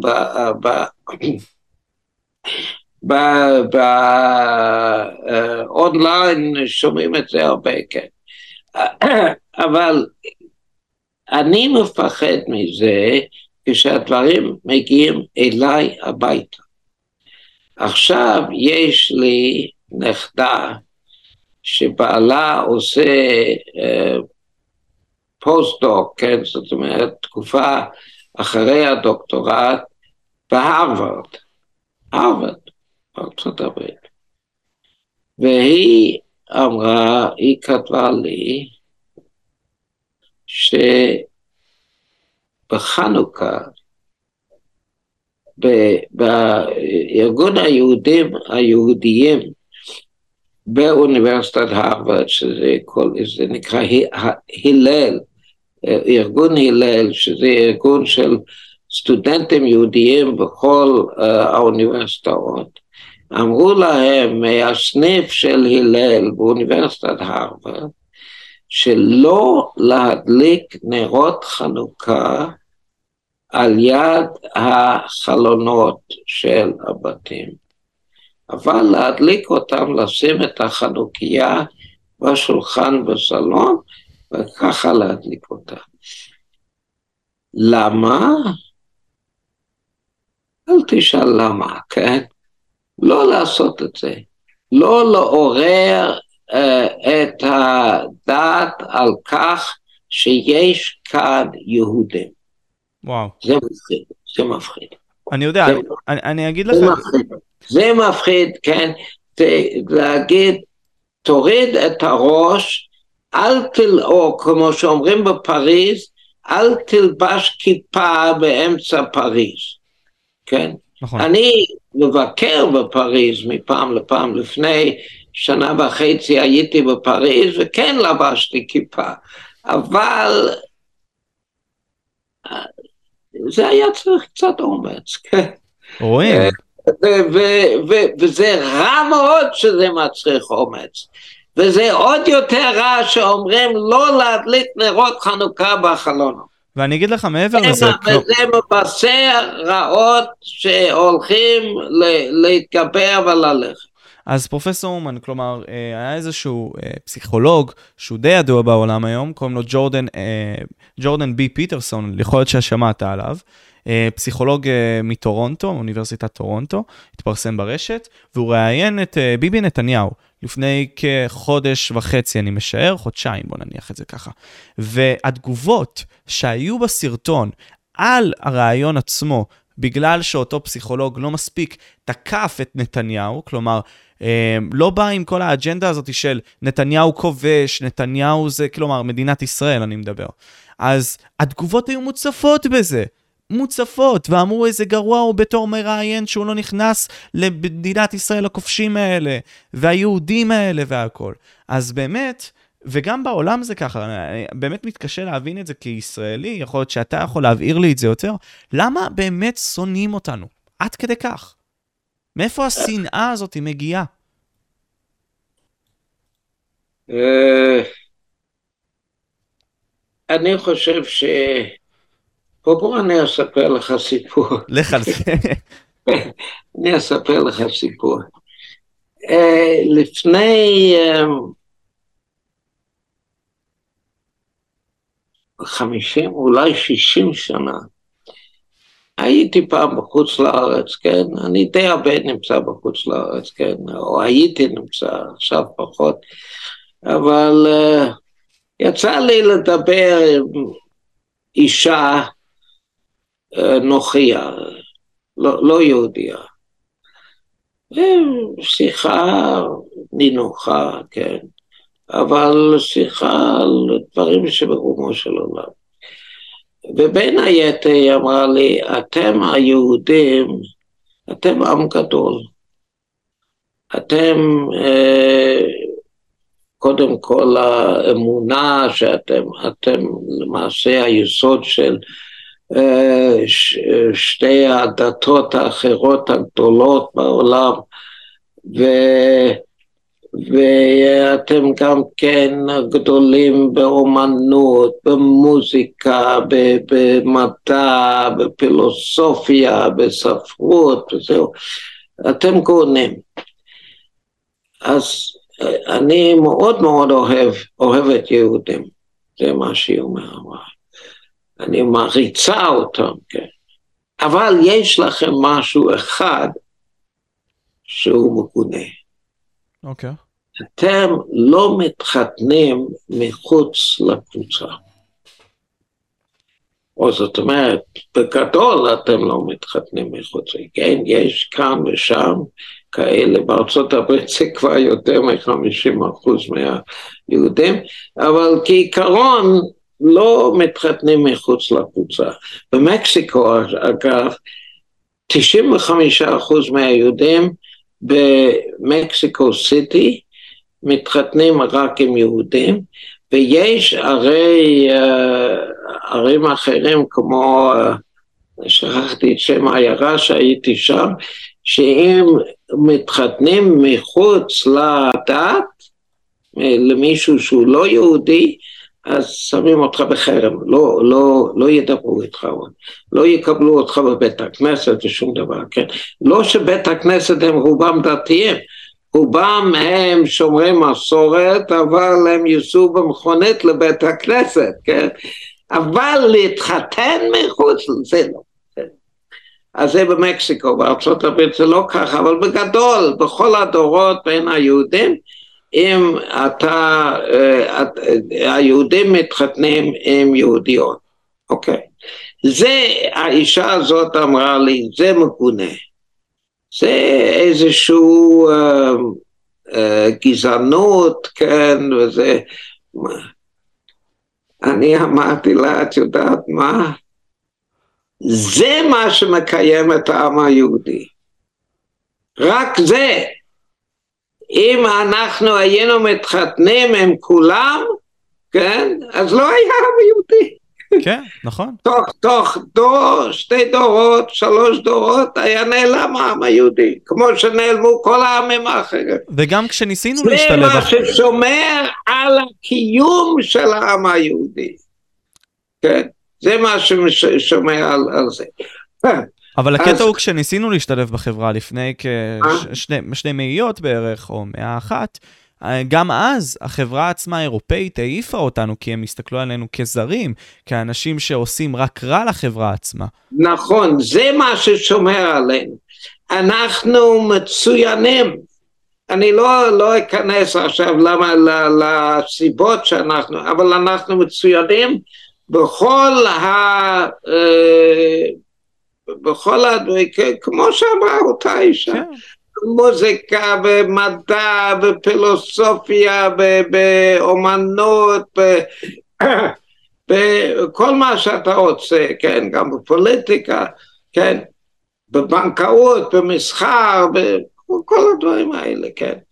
ואנחנו, אה, אגב, זה, בזה, אני, בזה אנחנו ישרים, כן, במסחר אנחנו ישרים, וזה מה שנתן לנו את, את חלק מהאפשרות ל, ל, ל, להצליח במסחר, מפני שאנחנו ידועים כישרים.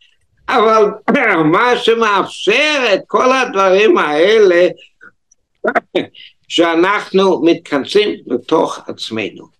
אנחנו שומרים על זהותנו. ואלה שמתחתנים בחוץ, כן? אלה שמתחתנים בחוץ ושהבני זוג לא, לא מתגיירים, אה, אלה נושכים הרבה מהר מאוד מהקבוצה. הקבוצה היא נשמרת על ידי אלה שמתחתנים רק במפנים, ועל זה, על בגלל זה שאנחנו שומרים על הזהות שלנו, זה א', וב', מצליחים בכל שטחי החיים, כולל מדינת ישראל, כן? כולל יצירת מדינה, מצליחה בזה שאנחנו מצליחים, זה שני הדברים. אנחנו שומרים על זהותנו ואנחנו מצליחים ולכן שונאים אותם. גם בקוראן, דיברתי עם קידר בנוגע לזה, בקוראן מצי... מציינים את כל העניין הזה, שאנחנו מצליחים וצריכים גם להרוג אותנו במידה וצריך, ולפגוע בנו ולחבל בנו.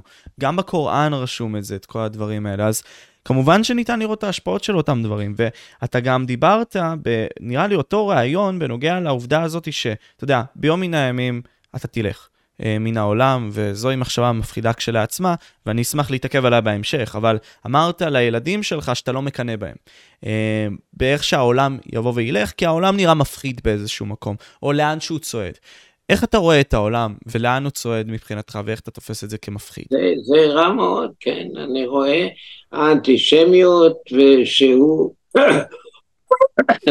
והאנטי-ישראליות, שהוא פן של האנטישמיות, אנחנו צועדים, אני לא יודע בדיוק לאיזה מקום, אבל למקום לא טוב, כן. אה, אה, אה, כן, ועל זה צריך ל...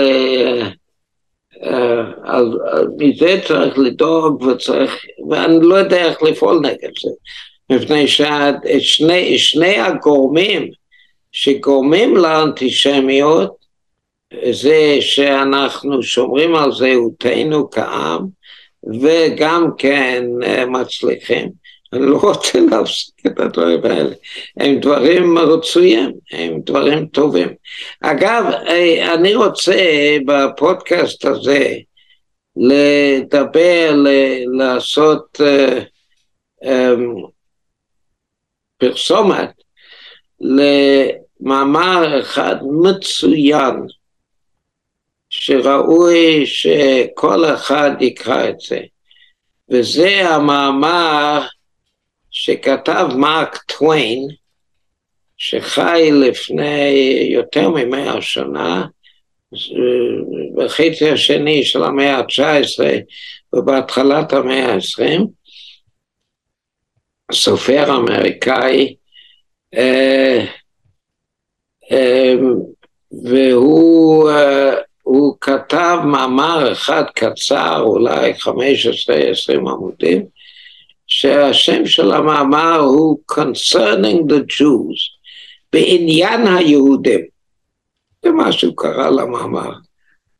והמאמר הזה הוא מצוין, מצוין. מצוין, והוא מדבר על אנטישמיות. הנושא, הנושא שלו זה אנטישמיות, והוא הוא מזכיר את שני, הוא לא רק מזכיר, שני, שני הגורמים האלה, השמירת על הזהות של הקולקטיב, של הקבוצה, אה, והמצוינות בכל תחומי החיים, הם, הם, אה, זה מה שקוראים לאנטישמיות, הוא, הוא, הוא, אה, הוא, ואני, הוא, הוא מסביר את זה באריכות, אבל בצורה ברורה ו, אה, ויפה מאוד, כן, הרי הוא, הוא סופר במקצועו וסופר מאוד מאוד מוצלח. הוא גם ביקר בארץ. הוא גם, כתב, הוא גם כתב על המסעות שלו בארץ ישראל. בדיוק. והוא כתב, אה, הוא כתב על הרבה פנים של החיים בארצות הברית בזמנו, והוא אה, אמ, זה, זה, זה משהו מומלץ, אני חושב שכולם אה, צריכים לקרוא את זה, אבל מה ש... מה, מה, אני לא יודע איך להילחם בזה, מפני שאנחנו, אם ירצה השם, נמשיך לשמור על זהותנו ועל ייחודנו ועל uh, uh, מצוינות שלנו. כן, מצוין אגב, אגב, זה מאוד מעניין, בהגדה של פסח אה, כתוב ככה, אה, רק רגע, אה, כתוב אה, אה, בנוגע למה בדיוק? באיזה נושא? ש... ש אה, שבני ישראל במצרים היו מצוינים, מצוינים, אבל זה לא במובן המודרני של uh, של מצוין זה טוב מאוד, כן, דרגה גבוהה, אבל מצוין זה שהם היו שונים מכולם, כן, שלא שינו את שמם, לא שינו את בגדיהם ולא שינו את לשונם. לא שמר, שמרו על, ש, על השמות שלהם, שמות יהודיים, שמרו על הלשון שלהם, דיברו עברית, ושמרו על הביגוד שלהם, זה היה שונה מאשר זה של המצרים, כן? אה, אם, אם תרשה לי רגע, אני אביא אגדה של פסח. בשמחה, בשמחה. רגע, רגע, עכשיו, כן. אגדה מצטטת מספר דברים, אה, מה שצריך אדם, כשהוא מביא ביקורים, מה שהוא קורא על הביקורים. אז כתוב שם, ארמי עובד אבי, וירד מצרימה, ויגר שם במתי מעט, ויהי שם לגוי גדול, עצום ורב. אז הוא, אגדה אה, מנתחת כל מילה. ויהי שם לגוי, במצרים, ישראל היו לגוי, זאת אומרת לעם, מלמד שהיו ישראל מצוינים שם. מצוינים זה לא טובים מאוד, מצוינים משמעותו זה, מצו... זה שונים מכולם. וחז"ל אומרים שלא שינו את שמם, את לבושם ואת לשונם, כן? אז הם שמרו על הזהות שלהם. זה היה שונה מהזהות של, של המצרים. ו, ו, וזה מה שמאז, לפני אלפיים או שלושת אלפים חמש מאות שנה, ועד, ועד היום זה שומר על העם היהודי, שהוא מצוין, מצ, הוא לא, מצוין, זהו שונה מכל העמים, וגם כן במובן המקובל יותר, טוב מאוד, כן, מוצלח מאוד.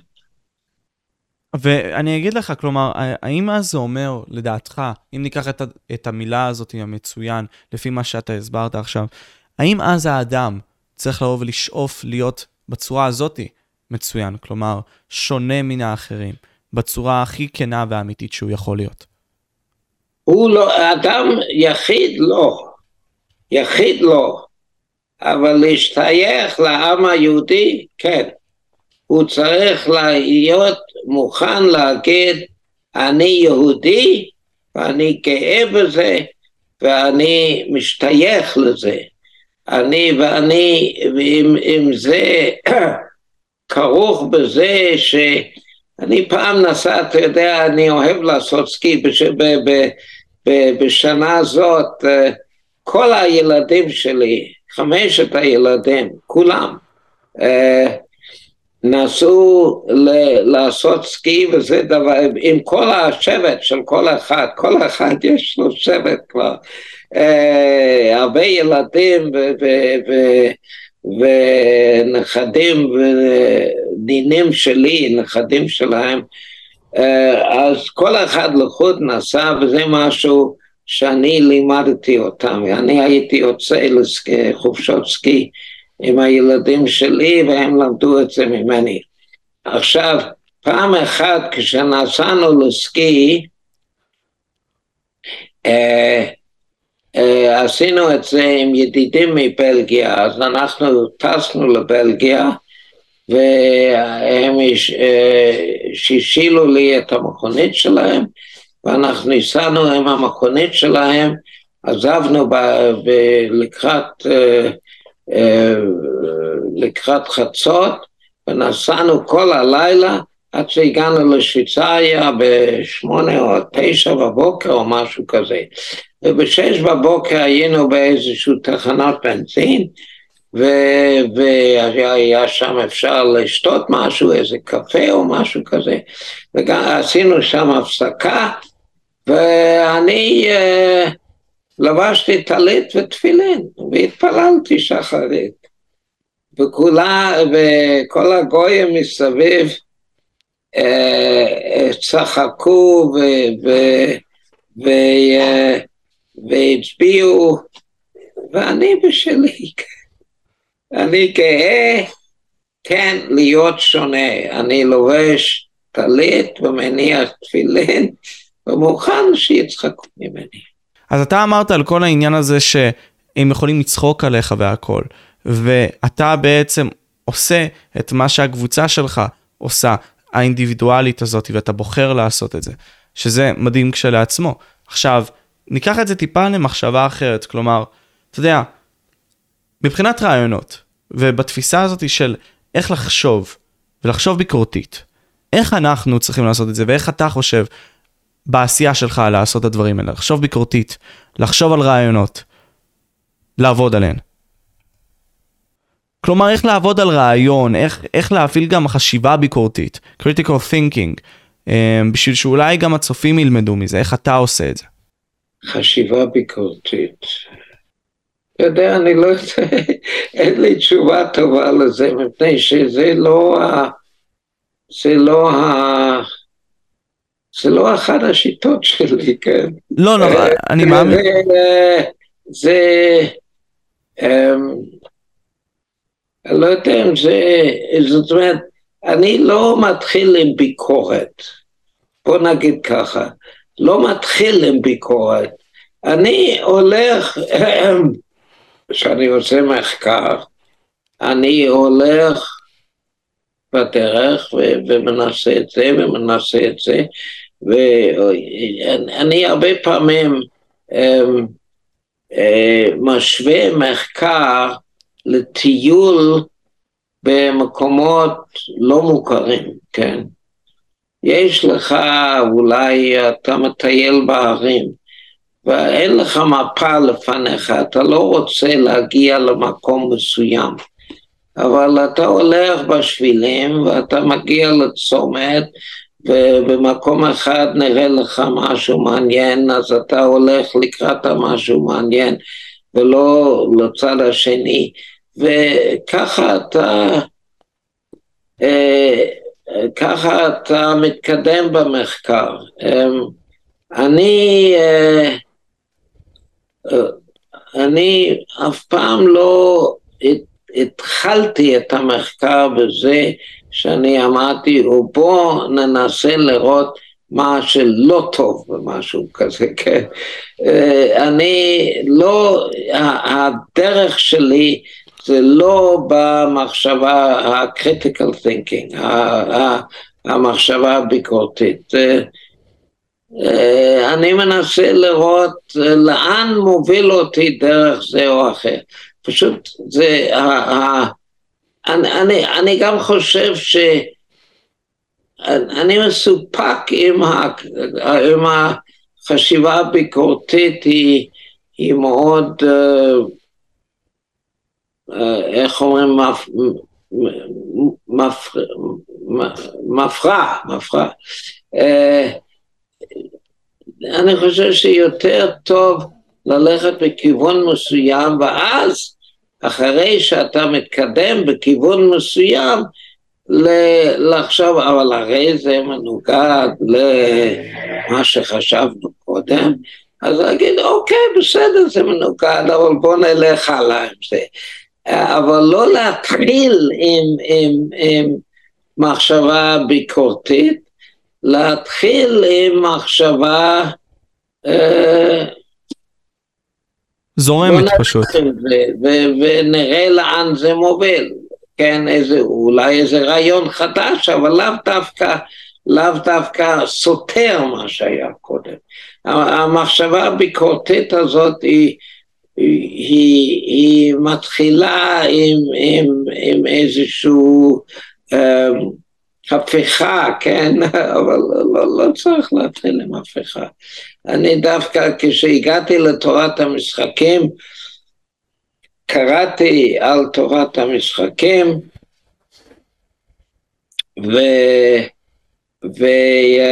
והתחלתי לעשות אה, אפליקציות ושימושים לתורת המשחקים לכיוון זה או לכיוון זה ופיתוח לכיוון אחר של הרעיונות שהיו שם לפני כן ואז לפעמים קורה משהו ואתה אומר אה, בעצם זה סותר מה שהיה קודם, זה, זה סותר, אבל זה לא נקודת התחלה, אני הייתי אומר. הבנתי. עכשיו אנחנו נעבור לשאלות הצופים, פרופסור אומן, ואני אשאל עוד כמה שאלות ונסיים. Uh, עכשיו, יש לנו את דרור איסר, ששואל, אה, היי, uh, פרופסור אומן, האם לדעתך המתמטיקה מוכיחה את קיומו של האלוהים? Uh, מה, איך אתה מסתכל על השאלה הזאת? אז אני אומר, לא, אני לא חושב ככה. אני לא חושב שהמתמטיקה מוכיחה קיומו של אלוהים. אני לא חושב שיש הוכחה בכלל לקיומו של אלוהים. אין הוכחה מדעית. אין הוכחה מדעית. אה, אמ, ו... ו...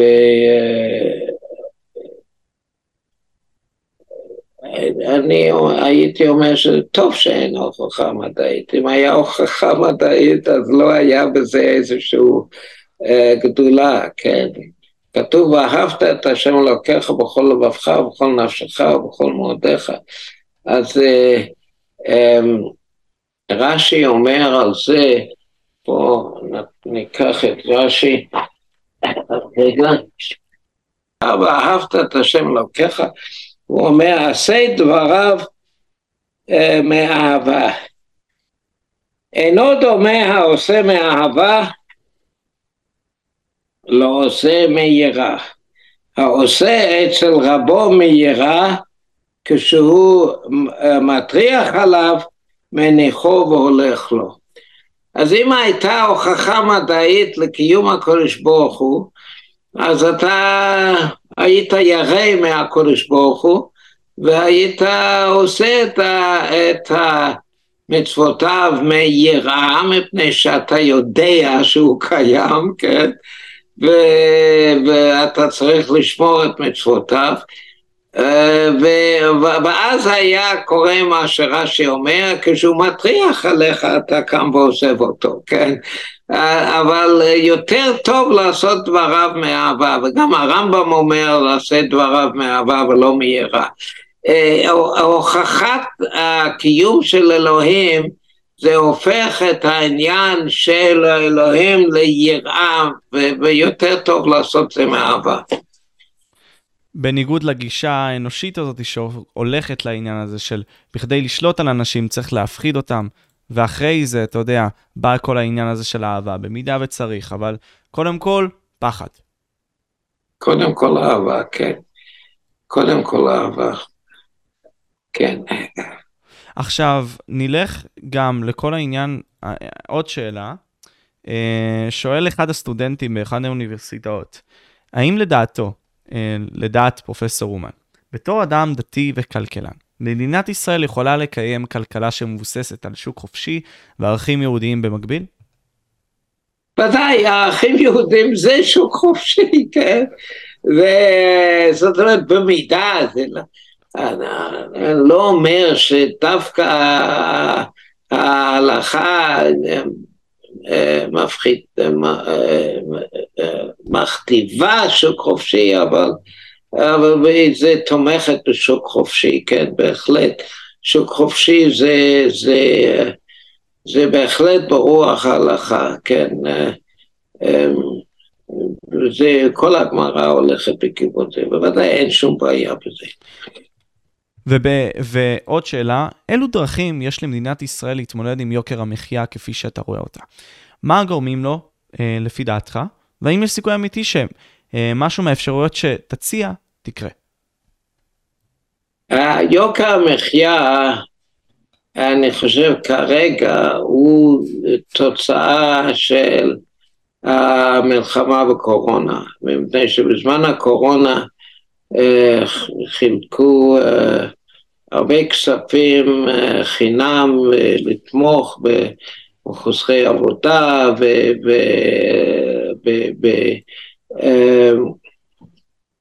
וחיסונים למיניהם וכל מיני דברים האלה, זה עלה הרבה כסף וזה ניתן בחופשי, מ...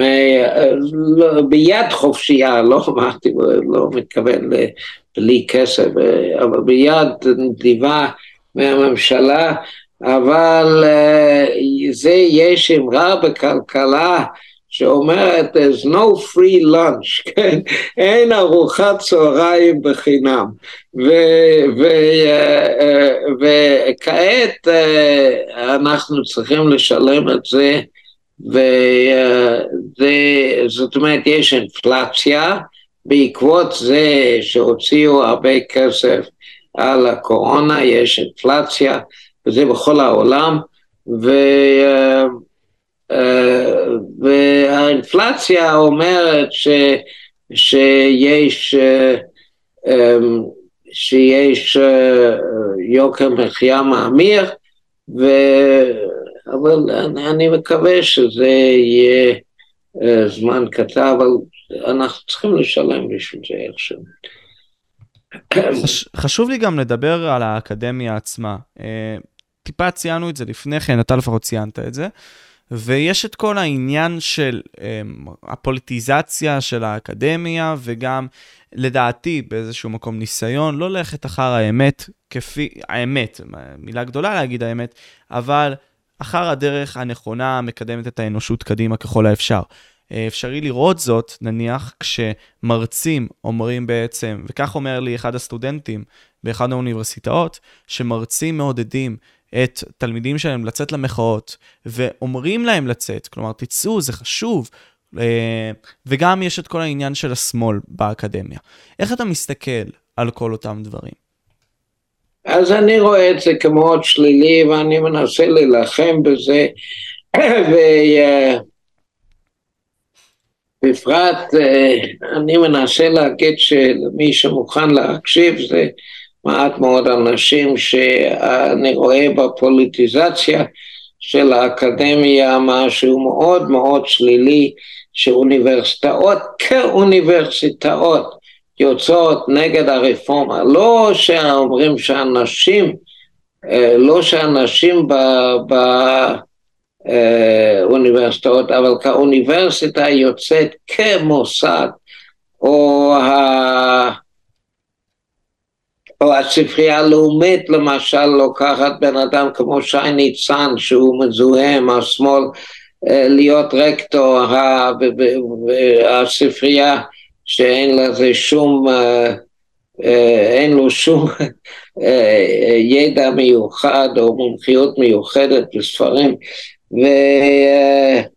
והאקדמיה למדעים, גם כן הנשיא של האקדמיה למדעים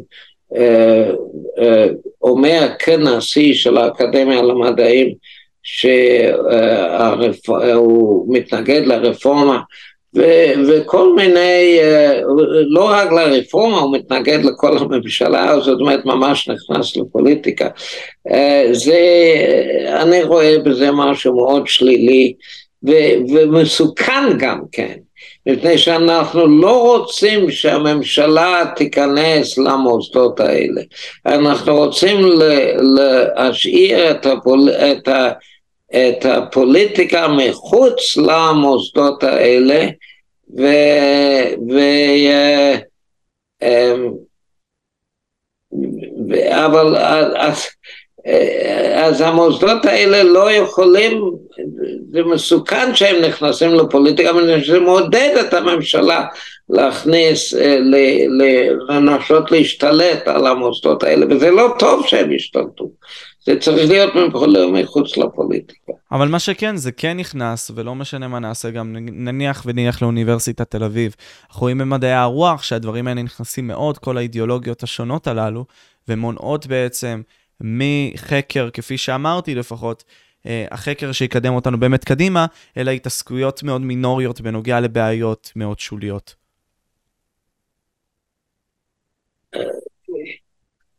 טוב, אני לא, לא לגמרי קלטתי את השאלה. לא, אז, אז, אז, אז הכוונה שלי כזאת, כלומר, אנחנו רואים אבל את הפוליטיזציה הזאת במדעי הרוח. והיא פוגעת במדעי הרוח, נראה לי, לא? וגם כן במשפטים, אגב.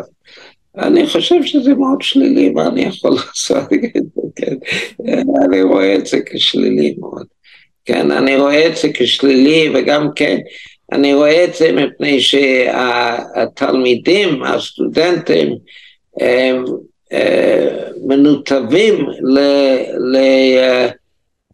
לצד, לצד אחד, לצד השמאל, של המפה הפוליטית, ואם הם כותבים משהו בצד הימני, הם מקבלים ציונים נמוכים. וזה. זה לא טוב, זה לא טוב, וזה, אני רק יכול להתריע נגד זה. אני אבדוק, יש עוד um, ש- כמה שאלות קטנות. Um, המח... אוקיי, שואל נועם לדעתי? לא, יקיר. יקיר שואל. Uh, אז יקיר שואל, לדעתך, מהם הלקחים החשובים ביותר שקובעי מדיניות צריכים לקחת מהמחקר שלך? וכיצד ניתן ליישם את הלקחים הללו במציאות בעולם האמיתי?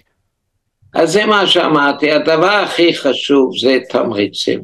צריך לשאול בכל דבר שאתה עושה, כל דבר שאתה עושה, איזה תמריצים זה יוצר. פה אני אתן לדוגמה, כל, כל, עוד פעם, לא, לא, אה, אה, ניקח דוגמה גלעד שליט, אוקיי? אוקיי. אוקיי? ניקח דוגמה גלעד שליט. כשאתה אה, משחרר אה, יותר מאלף מחבלים, חלקם, הרבה מהם עם דם על, בידי, על ידיהם, כן, בשביל אה, בשביל אמ, חייל אחד, כן, יקר וחשוב כמו ש... עד כמה שיהיה, אז אתה יוצר תמריץ לחטוף חיילים. בדיוק, נותנים אלף אה, בשביל אחד. אז אה, זה משהו לא טוב, כן? זה משהו לא טוב. ועכשיו אני חושב שזה ש... שהרג עכשיו בפיגוע בתל אביב, הוא היה אחד משוחרר. אני לא יודע אם בעסקת שליט, אבל הוא היה, היה משוחרר, וזה לא טוב, התמריצים שאתה, שאתה, אה, אה, שאתה יוצר כשאתה עושה משהו כזה, אז אה, השורה התחתונה זה כל דבר שאתה עושה, שים לב לתמריצים שאתה יוצר. עוד של, שלוש שאלות קצרות, כלומר, אתה בן אדם, כלומר, אתה בן עכשיו 92, אה, ובתקווה שתזכה לעוד חיים ארוכים, בוא נגיד ככה, אבל בשלווה גדולה, שתזכה לראות עוד. המחשבה שלי היא כזאת, כלומר, איך אתה משאיר את עצמך עדיין חד? כי אתה עדיין שולף את הציטוטים, מדבר את הדברים, ומאוד חד בדברים שאתה אומר בגילך, איך אתה שומר על זה, לדעתך? לצערי זה לא כל כך הולך, מפני שציטטתי בהגדה, אבל הייתי צריך לקום ולהביא הגדה, כן, לא, כן, וציטטתי מרש"י, אבל הייתי צריך לקום ולהביא חומה שבעבר, כן, זכרתי בעל פה. אה, טוב, הקדוש ברוך הוא בירך אותי אה, במה שאני יכול, כן, אתמול הלכתי לטיול, בנחל קטלב, והפריחה שם היא מדהימה, הצבעונים, לא ראיתי משהו כזה הרבה שנים כבר, ו... אבל זה היה קשה, כן. היה קשה לטפס שם על הסלעים, אה, כן, אה, אני לא נהיה יותר צעיר.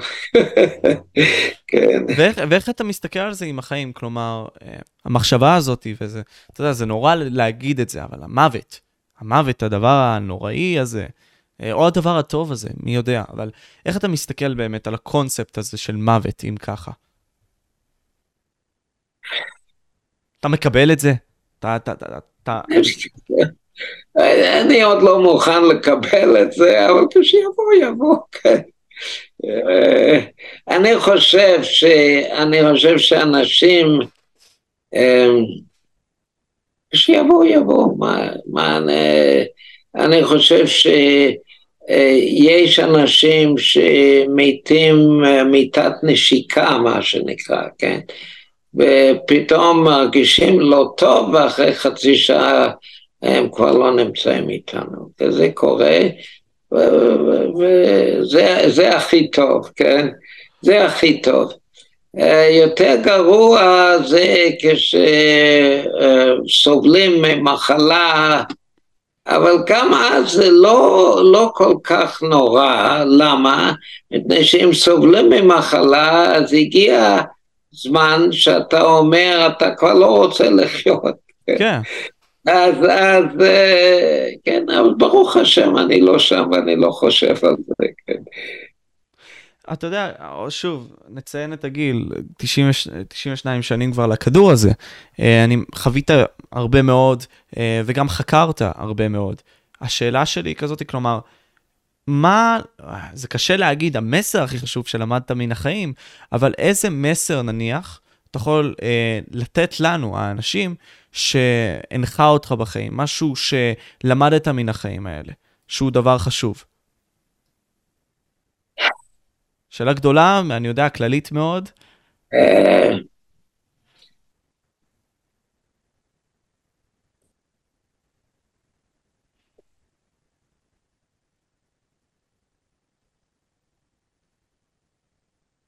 אה, אה,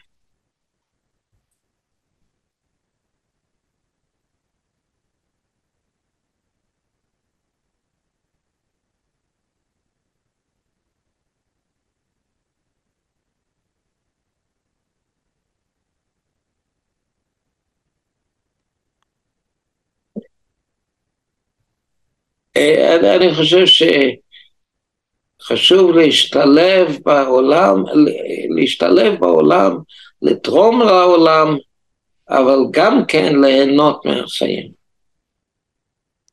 כלומר, להבין... לתרום וליהנות, כן. אה, אני מסתכל על זה ככה, ואולי תיתן את האינטרפטציה שלך לדבר הזה. כלומר, בחוקי המשחק האלה, אין מה לעשות. אתה חייב למצוא את מקומך. את התפקיד שלך, אולי, על הכדור הזה, שאתה צריך אותו לעשות, אך בין כה וכה תמצא את מה שמספק אותך, מה שמנעים אותך בזמנים האלה, שגם אחרי כל התפקידים האלה שאתה עושה. בדיוק ככה, זאת אומרת, אה, זה מה שאני אומר להרבה אנשים צעירים ששואלים אותי מה, מה לעשות בחיים, אז אני אומר להם, תעשה מה שאתה אוהב, מה שאתה נהנה ממנו, כן? אם את, מפני שמה שאתה נהנה ממנו אתה עושה טוב, ומה שאתה עושה טוב אתה נהנה ממנו, כן? אז תתעסק לא במשהו שאתה יכול להרוויח הרבה כסף מזה, או אפילו, אה, אה, אפילו משהו שהוא לא לרוחך, אבל אתה עוזר לזולת, לא, תעשה מה שטוב לך, כן, מפני שמה שטוב לך, טוב לך, מה שטוב לך ומועיל לעולם, כן, לא, זאת אומרת, לא רק ל... גם כן לעשות סקי, כן, גם כן לעשות סקי, זה לא מועיל, מועיל לעולם, אבל זה טוב לך, אבל לא רק סקי, כן, כן, כן אה, אה, לא רק סקי, סקי בין היתר, כן, נכון, גם סקי. כן, זה עוזר, זה עוזר לך להתרחק מהפעולה ולחזור לפעולה יותר חזק אפילו. אוקיי. יכול להיות.